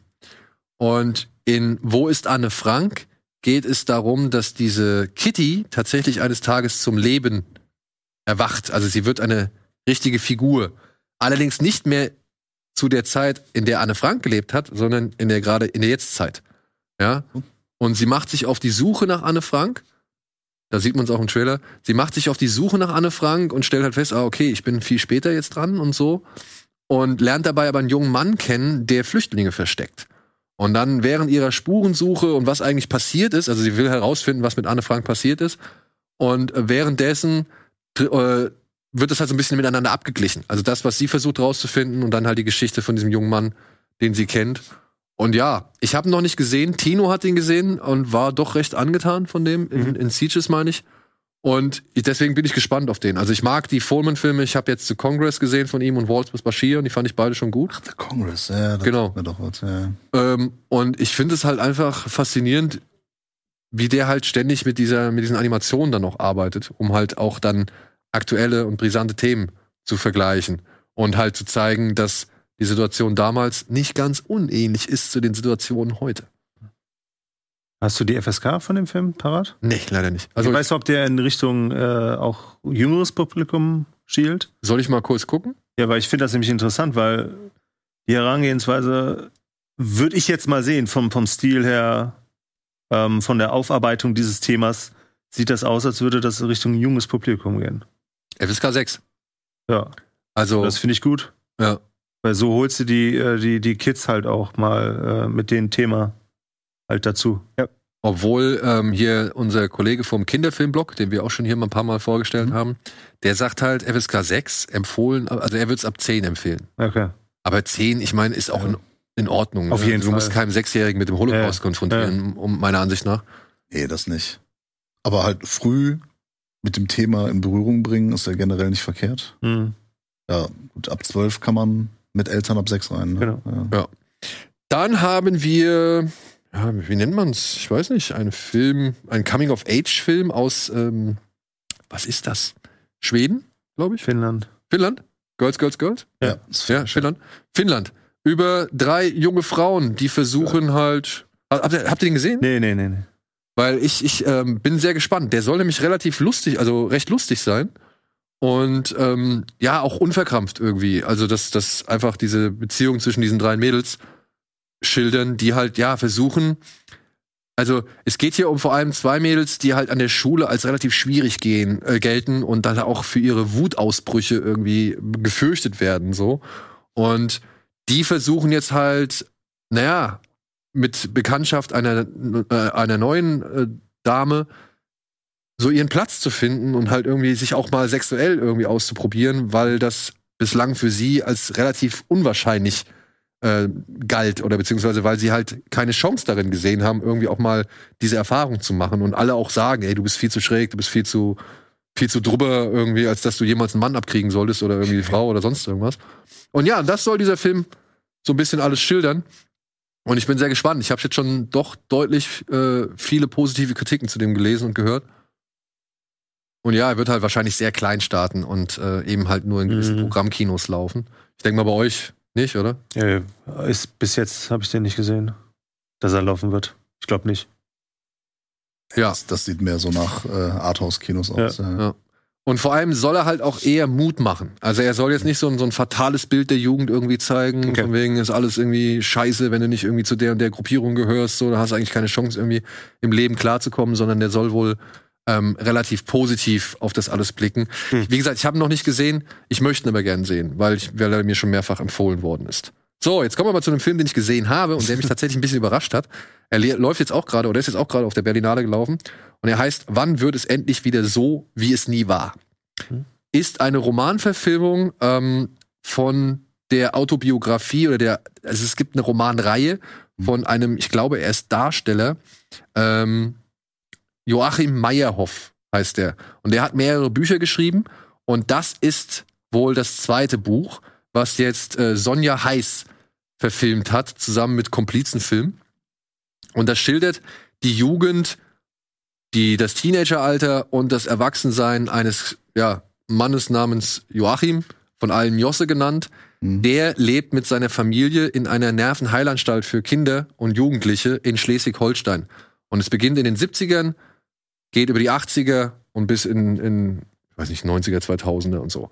Und zeigt halt einfach diese Familie, ähm, was dort für Situationen vorherrschen, wie sich diese Familie, vor allem die beiden Eltern, so stückweise voneinander entfremden, was aber alles aus der Position der Kinder rausgeschildert wird und wie die halt auch mit eben dem Alltag in dieser Klinik umgehen, weil der Vater sich sehr dafür ausspricht, dass ähm, ja den Patienten oder den Menschen, die da in seiner Anstalt leben, Anstalt ist vielleicht ein bisschen hart in seiner in seiner hm, ich weiß nicht, Klinik, ne? Klinik, ja, ähm, dass er denen halt Freiraum geben möchte. Dementsprechend hocken die auch morgens bei denen am Frühstückstisch und reden halt ganz und tauschen sich halt ganz normal aus, nehmen halt ganz normal an deren Leben teil. Mhm. So, ja, und parallel dazu geht es natürlich um erste Liebe. Es geht um Joachim, der halt auch so Aggressionsanfälle hat und halt von seinen Brüdern halt immer wieder getriggert wird, weil die halt genau wissen, wie sie ihn triggern können und so. Und dann geht es aber auch halt um die Geschichte der Eltern, äh, wie die halt miteinander sind und wie sie halt irgendwann nicht mehr miteinander sind. So, ja. Und es ist, fand ich einen interessanten Film, weil hier, das ist eine großartige Szene. Das ist eine kleine Szene, aber das ist, unterstreicht vielleicht so ein bisschen den Humor, der mir sehr gefallen hat und bei dem ich nicht ganz sicher war, ob ich eigentlich lachen darf. Hm. Weil die Mutter malt halt dieses Bild und der Sohn sitzt davor, der, der jüngste Sohn, Josse, und sitzt davor und sagt, warum malst du eigentlich immer Bilder aus, aus, aus Italien? So, und sie so, ja, weil ich da gerne war und, und, und weil das mir ein gutes Gefühl gibt. Und du guckst dir dieses Bild an und dann siehst du halt, wie im Hintergrund so die Sonne aufgeht, obwohl es regnet. und so. Und dann meinte sie so, ja, und es wird gefühlt gleich zwei Grad wärmer, wenn du halt irgendwie so ein Bild aus der Toskana siehst. Und dann kommt der, der etwas ältere Bruder kommt rein, jo, ich habe die Heizung mal gerade eben so ein bisschen hochgedreht, ist arschkalt hier so, ja. Also so so so kleine alltägliche Momente, die irgendwie sowohl schön melancholisch kitschig sind, aber dann auch immer wieder gebrochen werden, weil irgendjemand sich wie ein Arsch verhält oder halt irgendwie was einen coolen Spruch oder irgendwie was fieses sagt oder sonst irgendwas. Also dieser Film schildert so ein bisschen so die Beiläufigkeit des Lebens und das macht ihn meiner Ansicht nach aus. Es ist nicht so eine Coming-of-Age-Geschichte, die auf irgendwas Großes hinsteuert, sondern die halt ihre Ups und Downs hat. Ja, es gibt immer wieder die Höhepunkte, es gibt immer wieder die Tiefpunkte, aber nie wird irgendwas so richtig dramatisch ausformuliert oder in Szene gesetzt. Und das hat mir eigentlich ganz gut gefallen, weil das meiner Ansicht nach diesem Coming-of-Age-Thema eigentlich gut tut und halt auch entspricht, weil es halt zeigt, ey, ja, wir sind eine Akademikerfamilie unter besonderen Umständen, aber bei uns laufen halt die, laufen die genau die gleichen Probleme oder Fröhlichkeiten oder weiß ich nicht Situationen ab wie bei jeder anderen Familie. Und ich fand das, ich fand das echt gut. Es äh, freut mich sehr zu hören, denn ich habe das Buch gelesen. Also ich kenne nur das Buch. Ja. Und das ist genauso. Ja, Das ist genauso, wie du es gerade beschrieben hast. Mit der Melancholie und auch mit diesem, ne, es ist nicht so dieses, es läuft auf einen Klimax hinaus oder so. Ähm, beiläufig, hast du auch so gesagt. Und das gehört halt dazu. ja. Ähm, sehr schön geschrieben. Es hat mich auch irgendwie emotional packt das ein, obwohl man es manchmal gar nicht so richtig greifen kann. Aber das Buch greift dich dann oder so die Situation der Figuren. Und wenn der Film so ist, super. Ich ähm, habe jetzt hier und da auch schon mal ein bisschen gelesen. Es ich, kann ich auch nachvollziehen, dass vielleicht manche Gags oder manche Situationen eben auf den äh, auf dem Rücken dieser beeinträchtigten Menschen körperlich geistig Okay. ähm, ausgetragen werden. Das habe ich aber ehrlich gesagt nicht so empfunden. Ich fand eigentlich diesen relativen, also der Vater zum Beispiel, der geht relativ trocken auch mit denen um, ja. Und, und ich fand es eigentlich, ist es nicht genau das, was man immer will? Dass man die Leute nicht irgendwie, ähm, Handelt. ja, so, so, Vor allem, so, was die Betroffenen meistens möchten. Ja. Genau, Genau. dass man halt die integriert, dass man ganz normal zu denen ist. Und dass dann halt auch mal vielleicht ein Spruch kommt oder sonst irgendwas, ja. Ich meine, klar, gewisse Situ- Situationen erfordern eine gewisse Sensibilität, das ist mir auch klar. Und äh, gewisse, sag ich mal, weiß ich nicht, Beeinträchtigungen erfordern eine gewisse Sensibilität. Aber trotzdem, das fand ich halt das Coole bei diesen Figuren allgemein, dass man immer denkt, boah, der ist aber eigentlich ein Arsch. Gerade jetzt zum Beispiel gibt es eine Szene, weiß ich nicht, wie er seine Frau behandelt, ne? wie er, was er für, für, für Sprüche gegenüber seiner Frau bringt. Dann siehst du aber, wie der halt zum Beispiel mit so einem beeinträchtigten Kind umgeht und denkst dir so, eigentlich ist der nicht scheiße. Und auch, auch mit seinem Sohn, ja, wie er mit seinem Sohn umgeht und versucht, den irgendwie ruhig zu stellen, ja. Und wie normal er dann dabei ist, ohne irgendwie das Ganze zu überdramatisieren, sondern einfach versucht, den wieder runterzukriegen und zu sagen, hey, ist doch alles gut. Die Figuren haben halt wie Menschen mehrere Facetten. Ja. Ne? Es- Das ist dann wirklich mal so eine äh, Abbildung davon. Ja. Ne? Es gibt halt nicht immer, der Bösewicht ist immer nur böse und der Held ist immer nur gut. Ähm, Genau, und ich, ich habe halt nicht empfunden, dass da dass auf Kosten der Beeinträchtigten da irgendwie so großartig Witze oder, oder der Humor stattfindet. Im Gegenteil, manchmal werden ja auch, äh, sag ich mal, mit den normalen Menschen irgendwie, dann werden sie halt verwechselt, ja. So, es gibt da so einen Auftritt vom Ministerpräsidenten, da musste ich hart lachen, obwohl ich weiß, wenn das mit meinem Kind passiert wäre, hätte ich den Minister aufs Maul gehauen. So, ja? Also, ähm, das sind so, so, so, wirklich einfach Momente irgendwie, wo ich sage, cool, die halten die Ba- Balance zwischen eben, es ist echt schon witzig, auf der anderen Seite ist es aber auch schon tragikomisch so oder, oder tragisch, was da halt geschildert wird. Und that's live, oder? Also ich meine, wir haben doch alle diese Szenen, die wir halt irgendwie vielleicht in dem einen, an dem einen Tag wirklich furchtbar, peinlich, schmerzerfüllend oder sonst irgendwas finden. Und lass mal so zwei, drei Monate ins Land gehen und dann lass dich kaputt drüber. Also, das gibt's immer. Und ich finde, dieser Film greift es meiner Ansicht nach echt schön auf. Ist auch relativ entspannt inszeniert. So, hat ein paar schöne Bilder. Ist jetzt aber auch nicht allzu spektakulär. Behält sich halt einfach ruhig. Aber So. das ist genau wie das Buch. Und das ist Ja. wirklich, da geht es nicht um Spektakel, sondern halt bildet alles ab, was das Leben so bietet oder bieten kann zumindest. Ja. Ja. Also hat mir echt überraschend gut gefallen. Und ich denke mal, er wird dann auch, ja, Kenner der Vorlage vielleicht ganz gut abholen. Aber muss man natürlich auch sich drauf einlassen. Deutsche Und wieder ein Film, der wahrscheinlich eher in den kleineren Kinos laufen wird. Ja, wahrscheinlich, wahrscheinlich. Und ich möchte auch gerne noch mal eine Lanze brechen für, wie heißt sie? Ähm, die Dame, die die Mutter spielt. Oh, ach ja. Also David Striso spielt den Vater. Den kenne ich aus so ein paar Sachen. Hier Zeit der Kannibalen zum Beispiel. Da spielt er einen dieser äh, ähm, Manager, den, da fand ich ihn schon echt gut. Aber hier Laura Tonke heißt die Dame. Die kenne ich auch aus ein paar verschiedenen Produktionen. Ah, Ich kann mal kurz was aufrufen. Ähm, aber die fand ich, spielt das richtig gut. Weil die diese, wenn der Vater da irgendwie, keine Ahnung, wenn der wieder so einen typischen Spruch abbringt, also ablässt, so, wie sie ihm immer wieder begegnet, mit so einer Art, die ihn schon irgendwie bloßstellt, aber das nicht wirklich zeigt. Ja, also das klingt irgendwie, als würde sie ihm zustimmen, aber wenn man mal genau darauf achtet, was sie gesagt hat und wie sie es gesagt hat, ist das eigentlich ein Diss gegen ihn. So. Und das, das schafft sie echt wirklich gut. Was hat sie gemacht? Was hat sie gemacht? Ähm, Hedi Schneider steckt fest. Caveman habe ich, ist sie jetzt. äh, Caveman hab ich aber nicht gesehen. Ähm, was, hat sie, was hat sie denn gemacht, was ich gesehen habe? Nix. Nix. Nein, doch. Hier, ach, hier Axolotl Overkill, den hatte ich gesehen. Ähm, der Start gegen Fritz Bauer habe ich gesehen. Und die ein oder andere Fernsehgeschichte mit ihr habe ich gesehen. Also, äh, gute Frau. Gute Frau. Und mal deutsches Kino, für das man sich nicht unbedingt gleich Schämen schämen muss. Ja. so, und dann haben wir noch den wahrscheinlich äh, größten Start, obwohl es auch ein kleiner Film ist. Missing. Trotzdem den Mainstreamigsten. Ja, der mainstreamigste Film Missing läuft heute im Kino. Das ist ein weiterer, ich habe mir jetzt sagen lassen, oder ich habe jetzt mal äh, geguckt nach den Definitionen, Hm. Screen-Movies nennt Ja. man sie auch. Also es ist ein Film, der nur auf Handy-Oberflächen, Desktop-Oberflächen und so weiter stattfindet und halt eben per Found-Footage-Material, per Live-Chat, per Videocall und so weiter Ja. geschildert wird. Ähm, es gab vor einiger Zeit einen Film, der hieß Searching.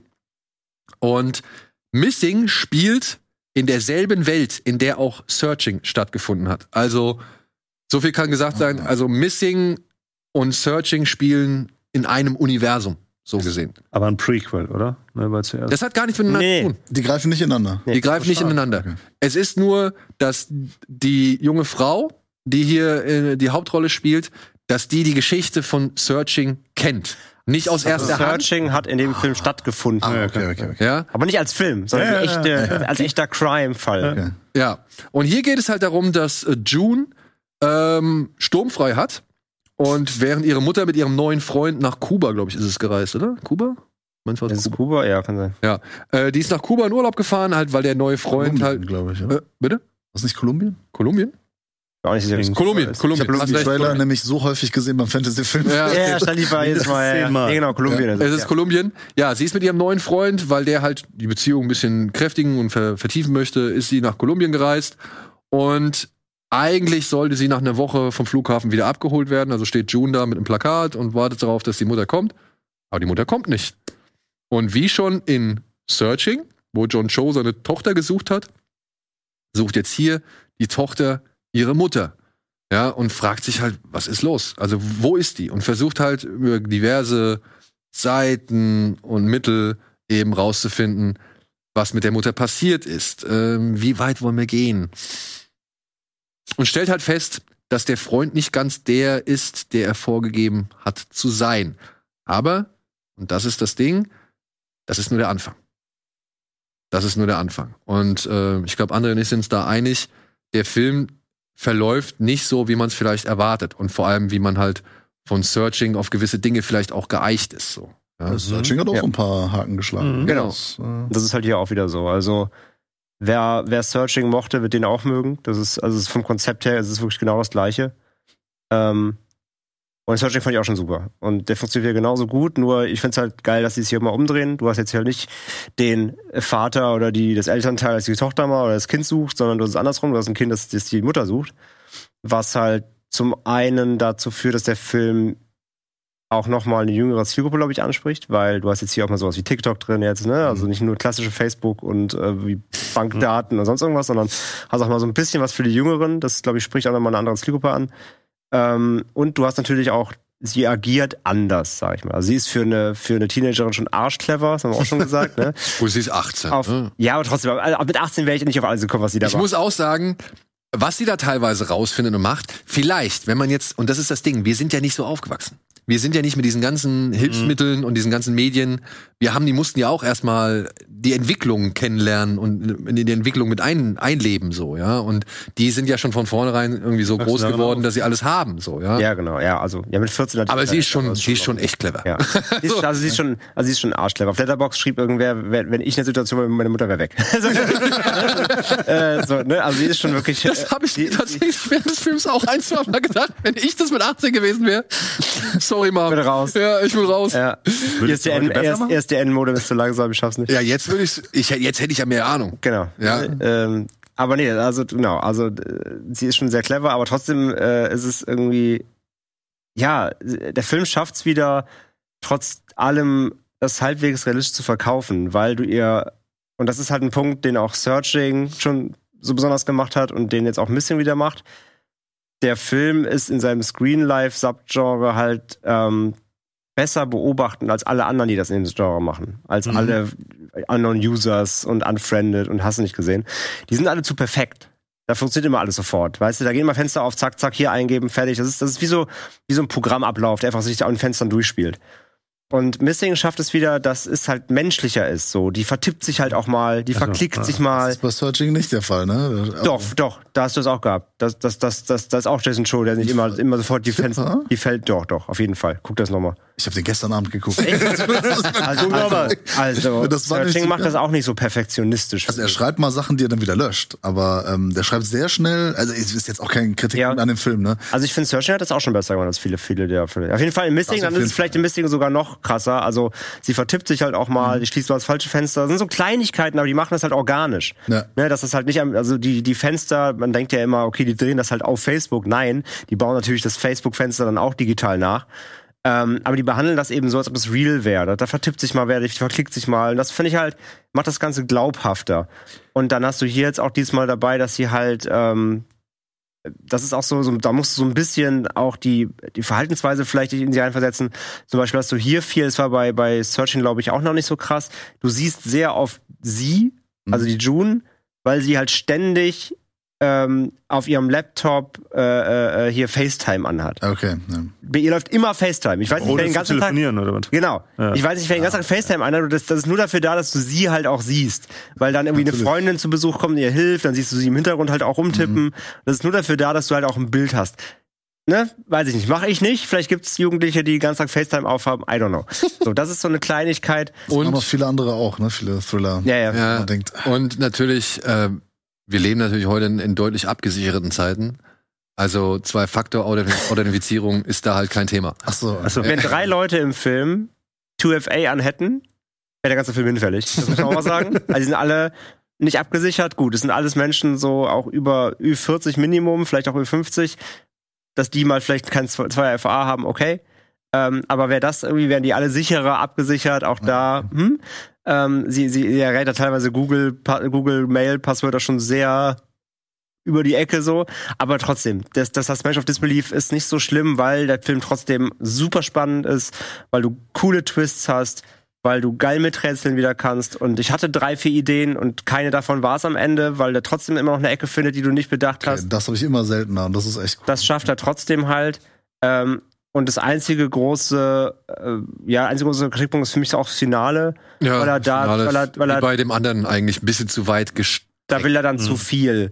Und der muss ja Kameraperspektive aus dem Arsch ziehen, damit du das auch nachvollziehen kannst, die ja dann so, okay, wie kommt die denn dahin? So. Aber wie Und gesagt, warum steht da eine Kamera? Genau. Und, ne, warum ist da jetzt eine Kamera? Warum, wie, wie und hm. Das ist ein bisschen sehr weit zerdehnt am Ende, aber bis dahin zumindest. Und trotzdem, die Geschichte spielt sich trotzdem spannend aus und dann am Ende des Films, im Finale, wird dir überhaupt erst klar, was für ein Thema der Film eigentlich wirklich hat. Und dann bist du so, oh fuck. So, und dann ist der wirkt der ganze Film auch, finde ich, perspektivisch Rückblickend noch mal anders. nochmal anders. Okay. Wenn du eigentlich das Thema, was der Film eigentlich bespielt, was ein super wichtiges, ein krasses Thema ist, ähm, dann bist du auch so, oh, okay, kacke. Wobei ich auch mit all den anderen Finden, Genau. die dieser Film legt, Trotzdem wäre ich auch zufrieden Ja. gewesen. So, ne? Ich weiß nicht, ihr habt, du hast gesagt, du hast Searching geguckt, ich glaube du auch. Ähm, ich weiß nicht, wie es euch geht, ne? Aber das, das Schöne ist ja an diesem Film, dass du halt schon bei allem irgendwie drauf achtest, ne? Wo geht sie, wo geht sie hin, was klickt sie an, welche Informationen sammelt sie auf? Also du, du gehst ja mit ihr auf die Spurensuche so oder halt mit, mit John Cho in dem, in dem Searching. Und das ist hier auch wieder so, ja. Und ich finde, das machen diese Filme wirklich gut, dass man halt so da dran bleibt und versucht mitzurätseln und anhand der eigenen digitalen Erfahrungen ja auch irgendwie dann abgleicht. Ne? Also was könnte ich, was würde ich machen, wie gehe ich dann bei der und der Seite vor, wonach suche ich am ehesten. Und ich finde auch, dass am Anfang gerade so dieses Thema auch nochmal eine Rolle spielt. Naja, ähm, wem antworten wir? Also wessen, wessen Anrufe nehmen wir an? Welche nicht? Welche nicht? Nee. So, ja, das sind so dieses, also das fand ich auch noch ein schöner, so ein Nebengedanke, der mit da einfließt, so, ja. Also jetzt bei, bei Missing, ja, bei Searching war es jetzt halt natürlich auch anders. Aber auch da, dieses, dieses digitale Verhalten, wie wir gelernt haben, mit diesen Medien irgendwie zu leben, wie wir sie in unser Leben mit einfließen lassen und wie wir sie aber auch dann halt wirklich, ja, ich will jetzt nicht sagen missbrauchen. Ja, aber ähm, wie wir sie halt gebrauchen und dann halt sowohl zum Positiven hin, sagen wir so. oder, oder zweckentfremden, ja, sowohl zum Positiven hin als auch zum Negativen hin. Das fand ich halt auch einen echt immer spannenden Aspekt bei diesem, bei diesem Und, Film. und MVP auf jeden Fall Bucho. Stimmt. Bucho aus Desperado spielt äh, da auch eine entscheidende Rolle. Der Joaquin de Almeida? Ja, Ja, genau. Ich vergesse mal seinen Namen. Ja, genau. Ja äh, der- der- lässt sich leider mehr. Der, der, der, hat, der, hat, der der hat im Missing eine richtig geile Rolle. Aber es scheint halt, dass Timur Beckmann-Beethoff halt echt seine Nische jetzt gefunden hat. Ne? Ich meine, ich weiß nicht, wie lange diese Filme in der Entstehung brauchen und wie, wie, wie viel die da drehen müssen, also wirklich real drehen müssen. Aber Searching, Missing, ich finde, der Qualitätsabfall ist nicht wirklich groß. Also die können beide auf der gleichen Höhe mitreden. So. Im Gegensatz zu vielleicht anderen Filmen. Ich weiß nicht, wie viele Desktop-Filme ihr so gesehen habt. Da gibt's eine ganze Menge, die äh, Schrott sind. Aber ich habe auch nämlich das Gefühl, dass die beiden Filme, also ich meine, ich kenne den äh, Missing jetzt noch nicht, aber ähm, dass die beiden Filme so ein Standalone irgendwo sind, äh, weil der aktive Part unsere Hauptfigur ist. Und bei den Filmen, die ich sonst in dem Genre geschaut habe, ist es meistens umgekehrt. Da ist eher die Hauptperson die passive Figur, die von außen, ähm, wo, Mhm. so jemand einhackt auf den Rechner und dann halt, weiß ich nicht, irgendwelche Videos abspielt und äh, Bankaccount-Transfers macht oder sonst was. Ähm, wo man das dann gar nicht auch hinterfragen muss, wie realistisch das ist. Ja, weil, weil die Person halt eigentlich gar nichts macht. Sie lässt alles über sich ergehen, ist halt quasi. Sie wird Opfer. attackiert, genau. Genau, Ja, genau, ja, genau. Ist halt auch ähm, ähm, ja wenig aktiv, ist halt das Opfer und ich kenne das ansonsten tatsächlich aus keinem anderen äh, Desktop- oder Screen-Movie, dass, äh, dass es da hauptsächlich um dieses Recherchieren geht. Was ich eigentlich interessant finde Ja. und viel häufiger, äh, wenn in solchen Filmen behandelt sehen werden würde. Ich, ver ich verzeih auch dem Searching zum Beispiel viele Sachen. Das sind, das müssen, der ist schon arg konstruiert. Und da sind Ja. gewisse Zufälle. Ohne diese Zufälle funktioniert das alles nicht. Ne, Ich sage nur Stock-Footage, Stock-Foto und so, ne? Das ist genau das dann da auf. Ja gut, aber du siehst halt auch nicht wirklich, ne? ne? ich glaube, der, der Searching, ich weiß nicht, spielt der so in Echtzeit? Also ich meine, da vergeht ja auch immer mal wieder, Das sind mehrere Tage. ne? Also wir wissen natürlich nicht, was der in vielleicht noch anderen Zeiten recherchiert hat und gesucht hat und gesehen hat, so, ne? Ja gut, ich meine, aber nur dieses Bild, es ist Zufall, dass, dass genau diese Seite diese eine Bild benutzt, womit dann ein gewisser Hinweis gedroppt wird, äh, wie man so schön sagt. Äh. Aber äh, kann ich dem Film locker verzeihen, weil er eben spannend ist. Weil die Schauspieler gut sind und äh, man ist halt dran. Und irgendwann habe ich diese Sachen nicht mehr hinterfragt. Ja, das ist bei Missing halt auch so. Ne? Also am Anfang, wie du sagst, man guckt, denkt, ah, würde man das, ne? Und hin und her. Und dann ist mir vielleicht aufgefallen, okay, der schreibt sehr schnell und so. Später ist egal, weil der Film dann doch irgendwie Irgendwann hat er funktioniert. dich, ja, ja. Ja, und genau ähm, war bei Searching auch so. Ich kam nicht auf die Auflösung und Mhm. mich hat der wirklich teilweise auch mit ganz einfachen Finden. Ich kam mir schon ein bisschen Banane vor manchmal. Ja, aber das, ist, das zeugt ja davon eben, dass der Film, dass der Film gut so, konstruiert oh ist, weil er halt sich Ja. Gedanken gemacht hat, so wie können wir die Leute wirklich an der Nase rumführen. Das schafft Missing halt auch. Weil auch zwei Sachen sind, da kommst du halt nicht drauf. Ja. Aber es gibt schon mittlerweile echt eine stolze Anzahl an diesen Screen-Movies oder Desktop-Thrillern ja, oder ich was kannte das als Desktop-Thriller. Ja, ja. Damals mit Open Windows. Auch Genau, so diesem hast, Filmfest, so hast halt ne? angefangen. Das Problem ist, dass du mittlerweile so viele verschiedene Bildschirme hast, dass du nicht nur Desktop sagen Ja, kannst, ne? weil es genau. einfach zu viel geworden ist an Screens. Ja. Ja, weil zum Beispiel, ähm, ich weiß nicht, ob ihr den kennt, den hatten wir hier im Rahmen des äh, Shivers Festivals, was wir mal online ähm, ausgeführt haben, äh, hatten wir diesen Spree. Und der, ähm, War das Ja. in einem Der hier. Auto? Ja. Einem Stranger Things hier. Der genau, Keegan. Auto. Trailer gesehen. der ist halt auch äh, immer nur mit Dashcams und, und, und Handys und keine Ahnung äh, geschildert. Ich meine, er will halt der große YouTube oder Ich will Influencer werden. er will Influencer werden, ne? Und, und ständig hast du halt wirklich diese Handyperspektive so. Aber den fand ich auch als Vertreter von, von eben diesen neuen ja, Screen-Movies. Neue Medienfilme. Ja, genau, New Tech, New Tech Ah, äh. Filmen. Ja, ah, ja auch, ja. Arquette ist, äh, spielt auch mit. Er, seinen Vater. er ist doch hier aus Stranger Things. Genau. ja, ja, genau. Und, und er, Hey er, Kids, ich weiß auch aktuelle. er will halt, er will Influencer werden und fängt an halt so, es ist quasi wie Uber, das heißt aber Spree ist halt eine App. Und er meldet sich da als Fahrer an und installiert dann über seine Videos und macht halt während der Fahrten live Instagram ähm, äh, Feeds. Und Leute auch fragen, hä, muss das sein und so? Und er so, ja, das ist für meine Follower. Und dann siehst du auch mal die Chats, wie, was ihm geschrieben wird und so halt. Auch eben dann wie bei Mölzinger Searching, hast dann auch wirklich im Screen die die Live-Chats ein bisschen. Nur der Clou ist halt, er bringt seine Gäste, Fahrgäste um. Ah. Also er macht, er macht Morde on Cam, um berühmt zu werden. Spoiler. Nee, ist halt der Aufhänger des Films. Ähm, und das parallel auch eine Geschichte hier mit ihr hinten, äh, so eine Comedian, die dann äh, irgendwann ähm, erfährt man eine Parallelhandlung mit ihr und irgendwann wird sie halt äh, sein Fahrgast. Und äh, ja, der war, der war echt cool. Der war ich, mochte gut. den, ich mochte den, ja. Total sehr drüber, auch natürlich sehr, sehr, sehr Gen Z, aber auch echt spannend, bisschen witzig halt, aber auch in der, in der skurril und ähm, ja, auch Joe Keery ist halt, Ja. schmeißt sich gut in die Rolle rein. ja, ja, voll, voll, Ja. voll. Und Arcade ist sein Vater, der kommt dann nach so im letzten Drittel nochmal vor. Ja. Macht bestimmt Spaß, sowas zu spielen auch. Ja. Ich hätte noch eine Frage zu dem Missing.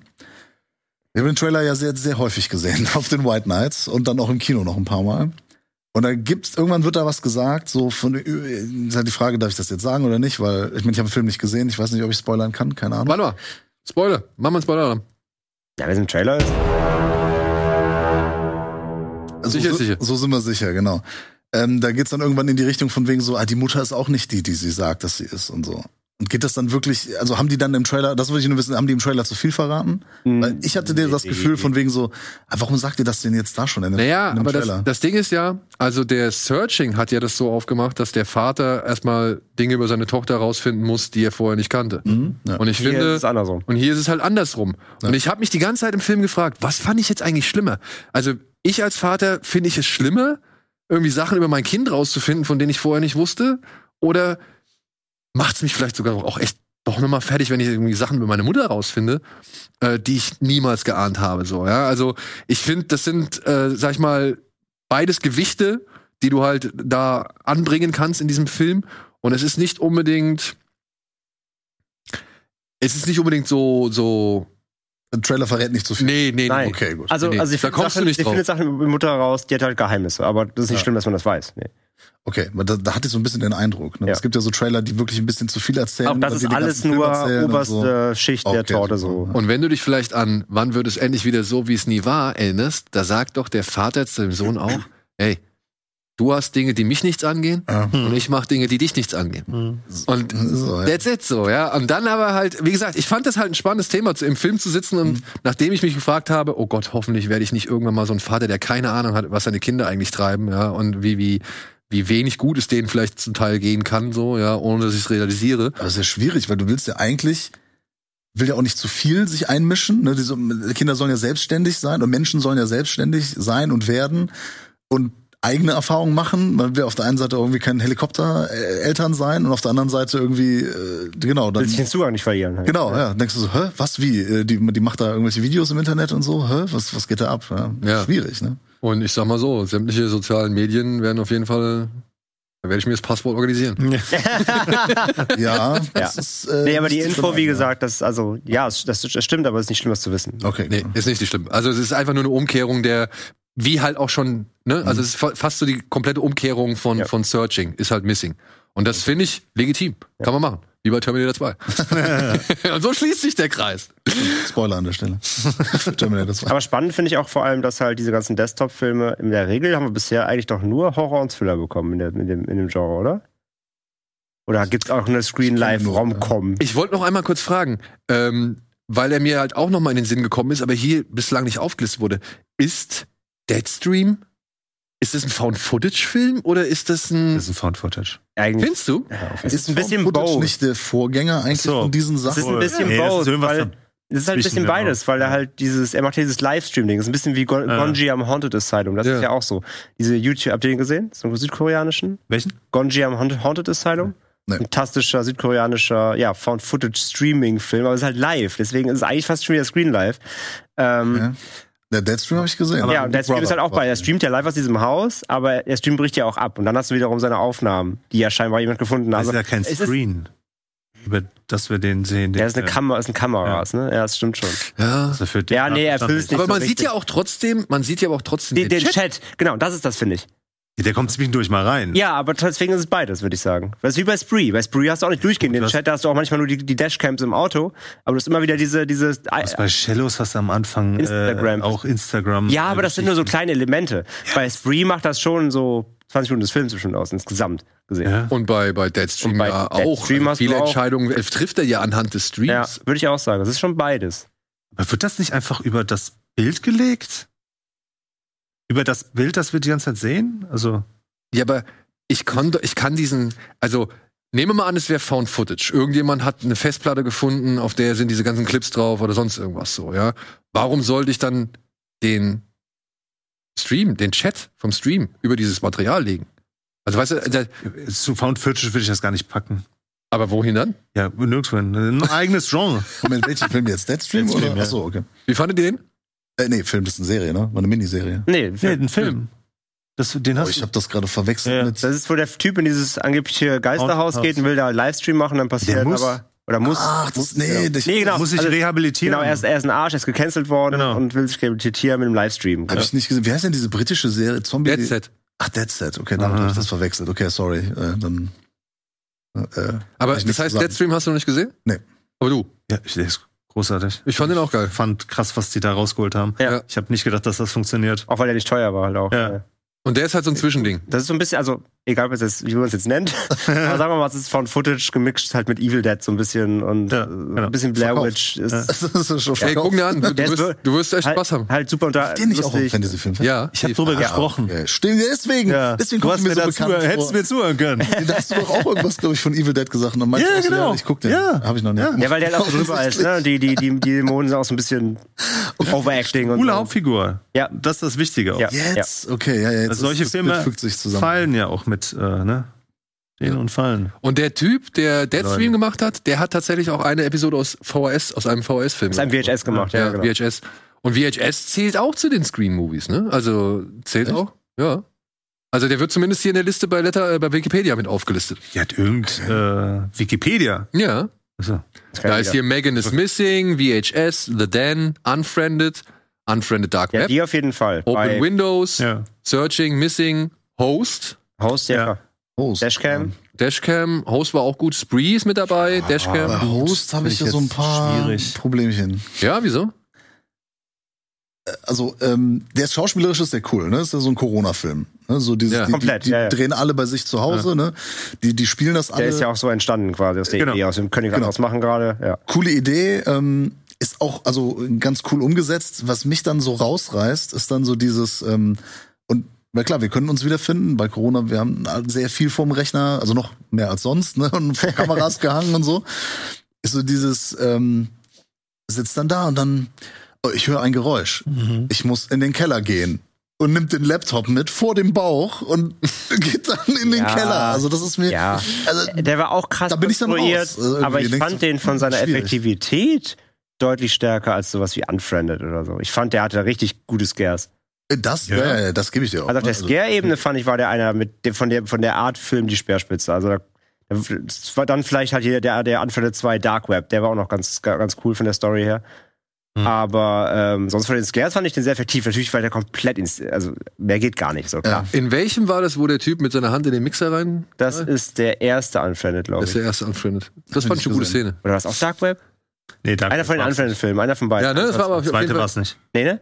Dann der erste. Der Ja. Host ist schon gruselig, sag ich. Ja, der mal. war ist gruselig. unheimlich, Ja, unheimlich. der war, der war Würde unheimlich. ich Der war sagen. aber natürlich massiv inszeniert, natürlich. Ja, ja, klar. Aber das Problem haben ja die, das meine ich ja eben, deswegen hebe ich ja. Searching und Missing so auf ein anderes Podest, Ja. qualitativ und von der Inszenierung, weil die meisten dieser Filme das Problem haben eben, ah fuck, wie kommen wir jetzt dahin? Na, nimm mal den Laptop halt mit so. Das macht halt keine Sau. Genau, und die, und die beiden, die du gerade äh, genannt hast, ähm, die, die sind dann irgendwann auch einfach äh, ganz gute Filme. Das sind gute Thriller. Ja, ja, genau. Und die, also viele haben halt nur andere das bremsen Gimmick. sich so ein bisschen aus. Ja, und die haben halt nur das Gimmick. Ja, genau. Das Ja. ist einfach nur von wegen so, guck mal, ist alles auf, auf, dem, auf dem Desktop. Genau. Okay. Und das ist halt Aber welche Geschichte erzählst du mir denn? das Problem. Ja, ja, genau. Zum Beispiel bei, habt ihr Ratter gesehen? Oder? Den habe ich nicht gesehen, ne?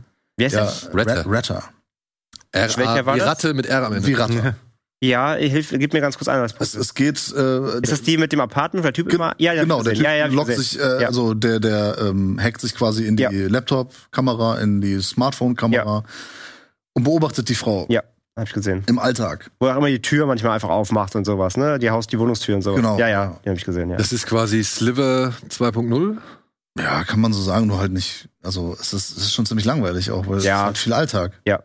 Der war zu viel Alltag, wirklich. Der war zu viel Alltag. Es war, Klar, also, der Typ ich hab die, beobachtet sie Ja. ne, beim Beine rasieren, aber für uns ist das jetzt nicht spannend. Also, es halt war, der war schon irgendwie ein bisschen so eerie, würde ich jetzt im Englischen mal sagen, so ein bisschen eklig so. Aber es war halt wirklich, es ist zu wenig passiert. Ja, aber dann kann ich mal ein Camgirl. Ich habe den Ansatz verstanden. Ja, gut. äh, Ich habe den Ansatz verstanden, so dieses, dieses Story, du kriegst es halt nicht mit. All deine, all deine Geräte sind halt vulnerable, ist angreifbar. Der kann dir überall zugucken, du kriegst es nicht mit.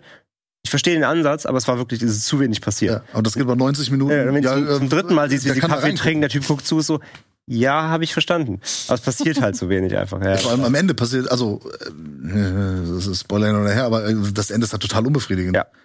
Da denke ich mir auch so, also schauspielerisch, okay, das ist der, der Ich hab- Typ ich von Orange is the New Black drin, Ja. der, der Wärter. ja, ja, genau. Und ich glaube, sie kennt man auch irgendwoher. Ich habe halt die ganze Zeit auf so einen Magengrubenschlag gewartet, aber der kam ja gar nicht so wirklich. So, und äh, klar, dann kommen die Szenen, oh, er steht nachts bei ihr am Bett, weil er in die Wohnung kann, und dann geht er halt wieder. Genau. Ja. Das war so, ja, okay, ist creepy, aber das muss ich nicht dreimal sehen. Ashley Benson Ja. und Matt McGorry. Ja, genau, ja. Ja.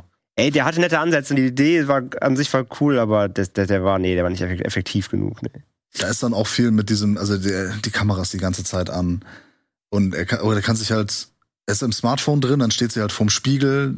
Und dann siehst du im Spiegel sie Ja. und dann siehst du ihn auch im Restaurant und so. Das war auch schon wieder so drüber. Und einen, ich muss aber noch einen will ich noch gerade nennen. Ähm, den fand ich nämlich richtig, auch richtig stark. Das war auch nämlich, damals stimmt, das war, ja, ein bisschen Thriller ist es, aber auch mehr das Drama, um mal aus dem Genre rauszukommen. Ähm, ich habe gerade, vielleicht kannst du mal schnell nebenbei gucken. Da geht es darum, dass äh, eine Journalistin ähm, mit The einem? ISIS, äh, mit einem ISIS-Führer online anbandelt über eine Dating-Plattform und, und quasi sich in, ins ISIS-Netzwerk reinbegeben will. Und sie muss halt vor der Kamera immer verschleiert, sie vergisst das dann manchmal, oder vergisst fast und muss auch fuck Profile? schnell. Profile? Was der? War- Ja, Profile, glaube ich. Ja. Ja. Äh, den fand ich richtig stark. Weil der ist halt auch 2018? komplett Screenlife. Hä? Aus 2018. Ja, genau der. Ja.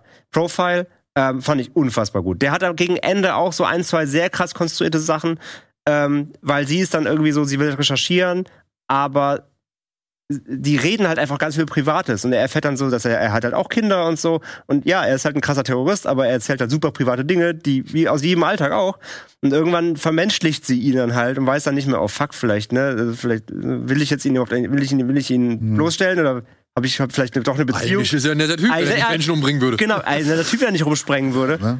Und das war aber krass gut. Also den fand ich auch echt stark. Und das ist mal eben kein, mal kein Horror, ein bisschen Thriller-Elemente, aber doch eher fast Drama.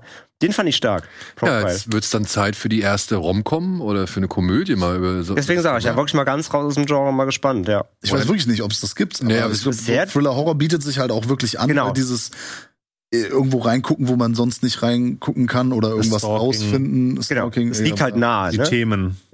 Genau, finde ich halt auch, ja. Ja, vielleicht gibt's ja bald von Timo Beckmann-Beethoven den ersten Actionfilm in dem, in dem Stil. Mal gucken, ob man das sehen will. Immer das Searching, Missing, Finding ist der nächste. Ja, Auf jeden Fall. gut, ja, ja. Ja. Gut, sind wir am Ende. Vielleicht habt ihr da draußen ja noch ein paar Tipps an, an Desktop-Filmen, die empfehlenswert sind. Vielleicht äh, schreibt ihr uns, welche euch besonders gut gefallen haben. Und ansonsten, ja, hier unten seht ihr es. Danke an unseren Supporters Club. Wenn ihr mitmachen wollt, kommt vorbei.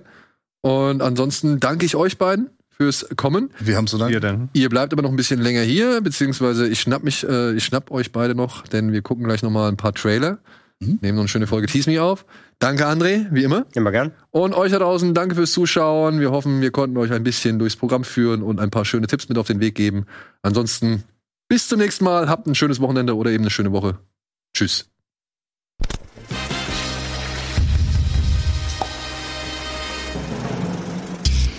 Diese Sendung kannst du als Video schauen und als Podcast hören. Mehr Infos unter rbtv.to/kinoplus.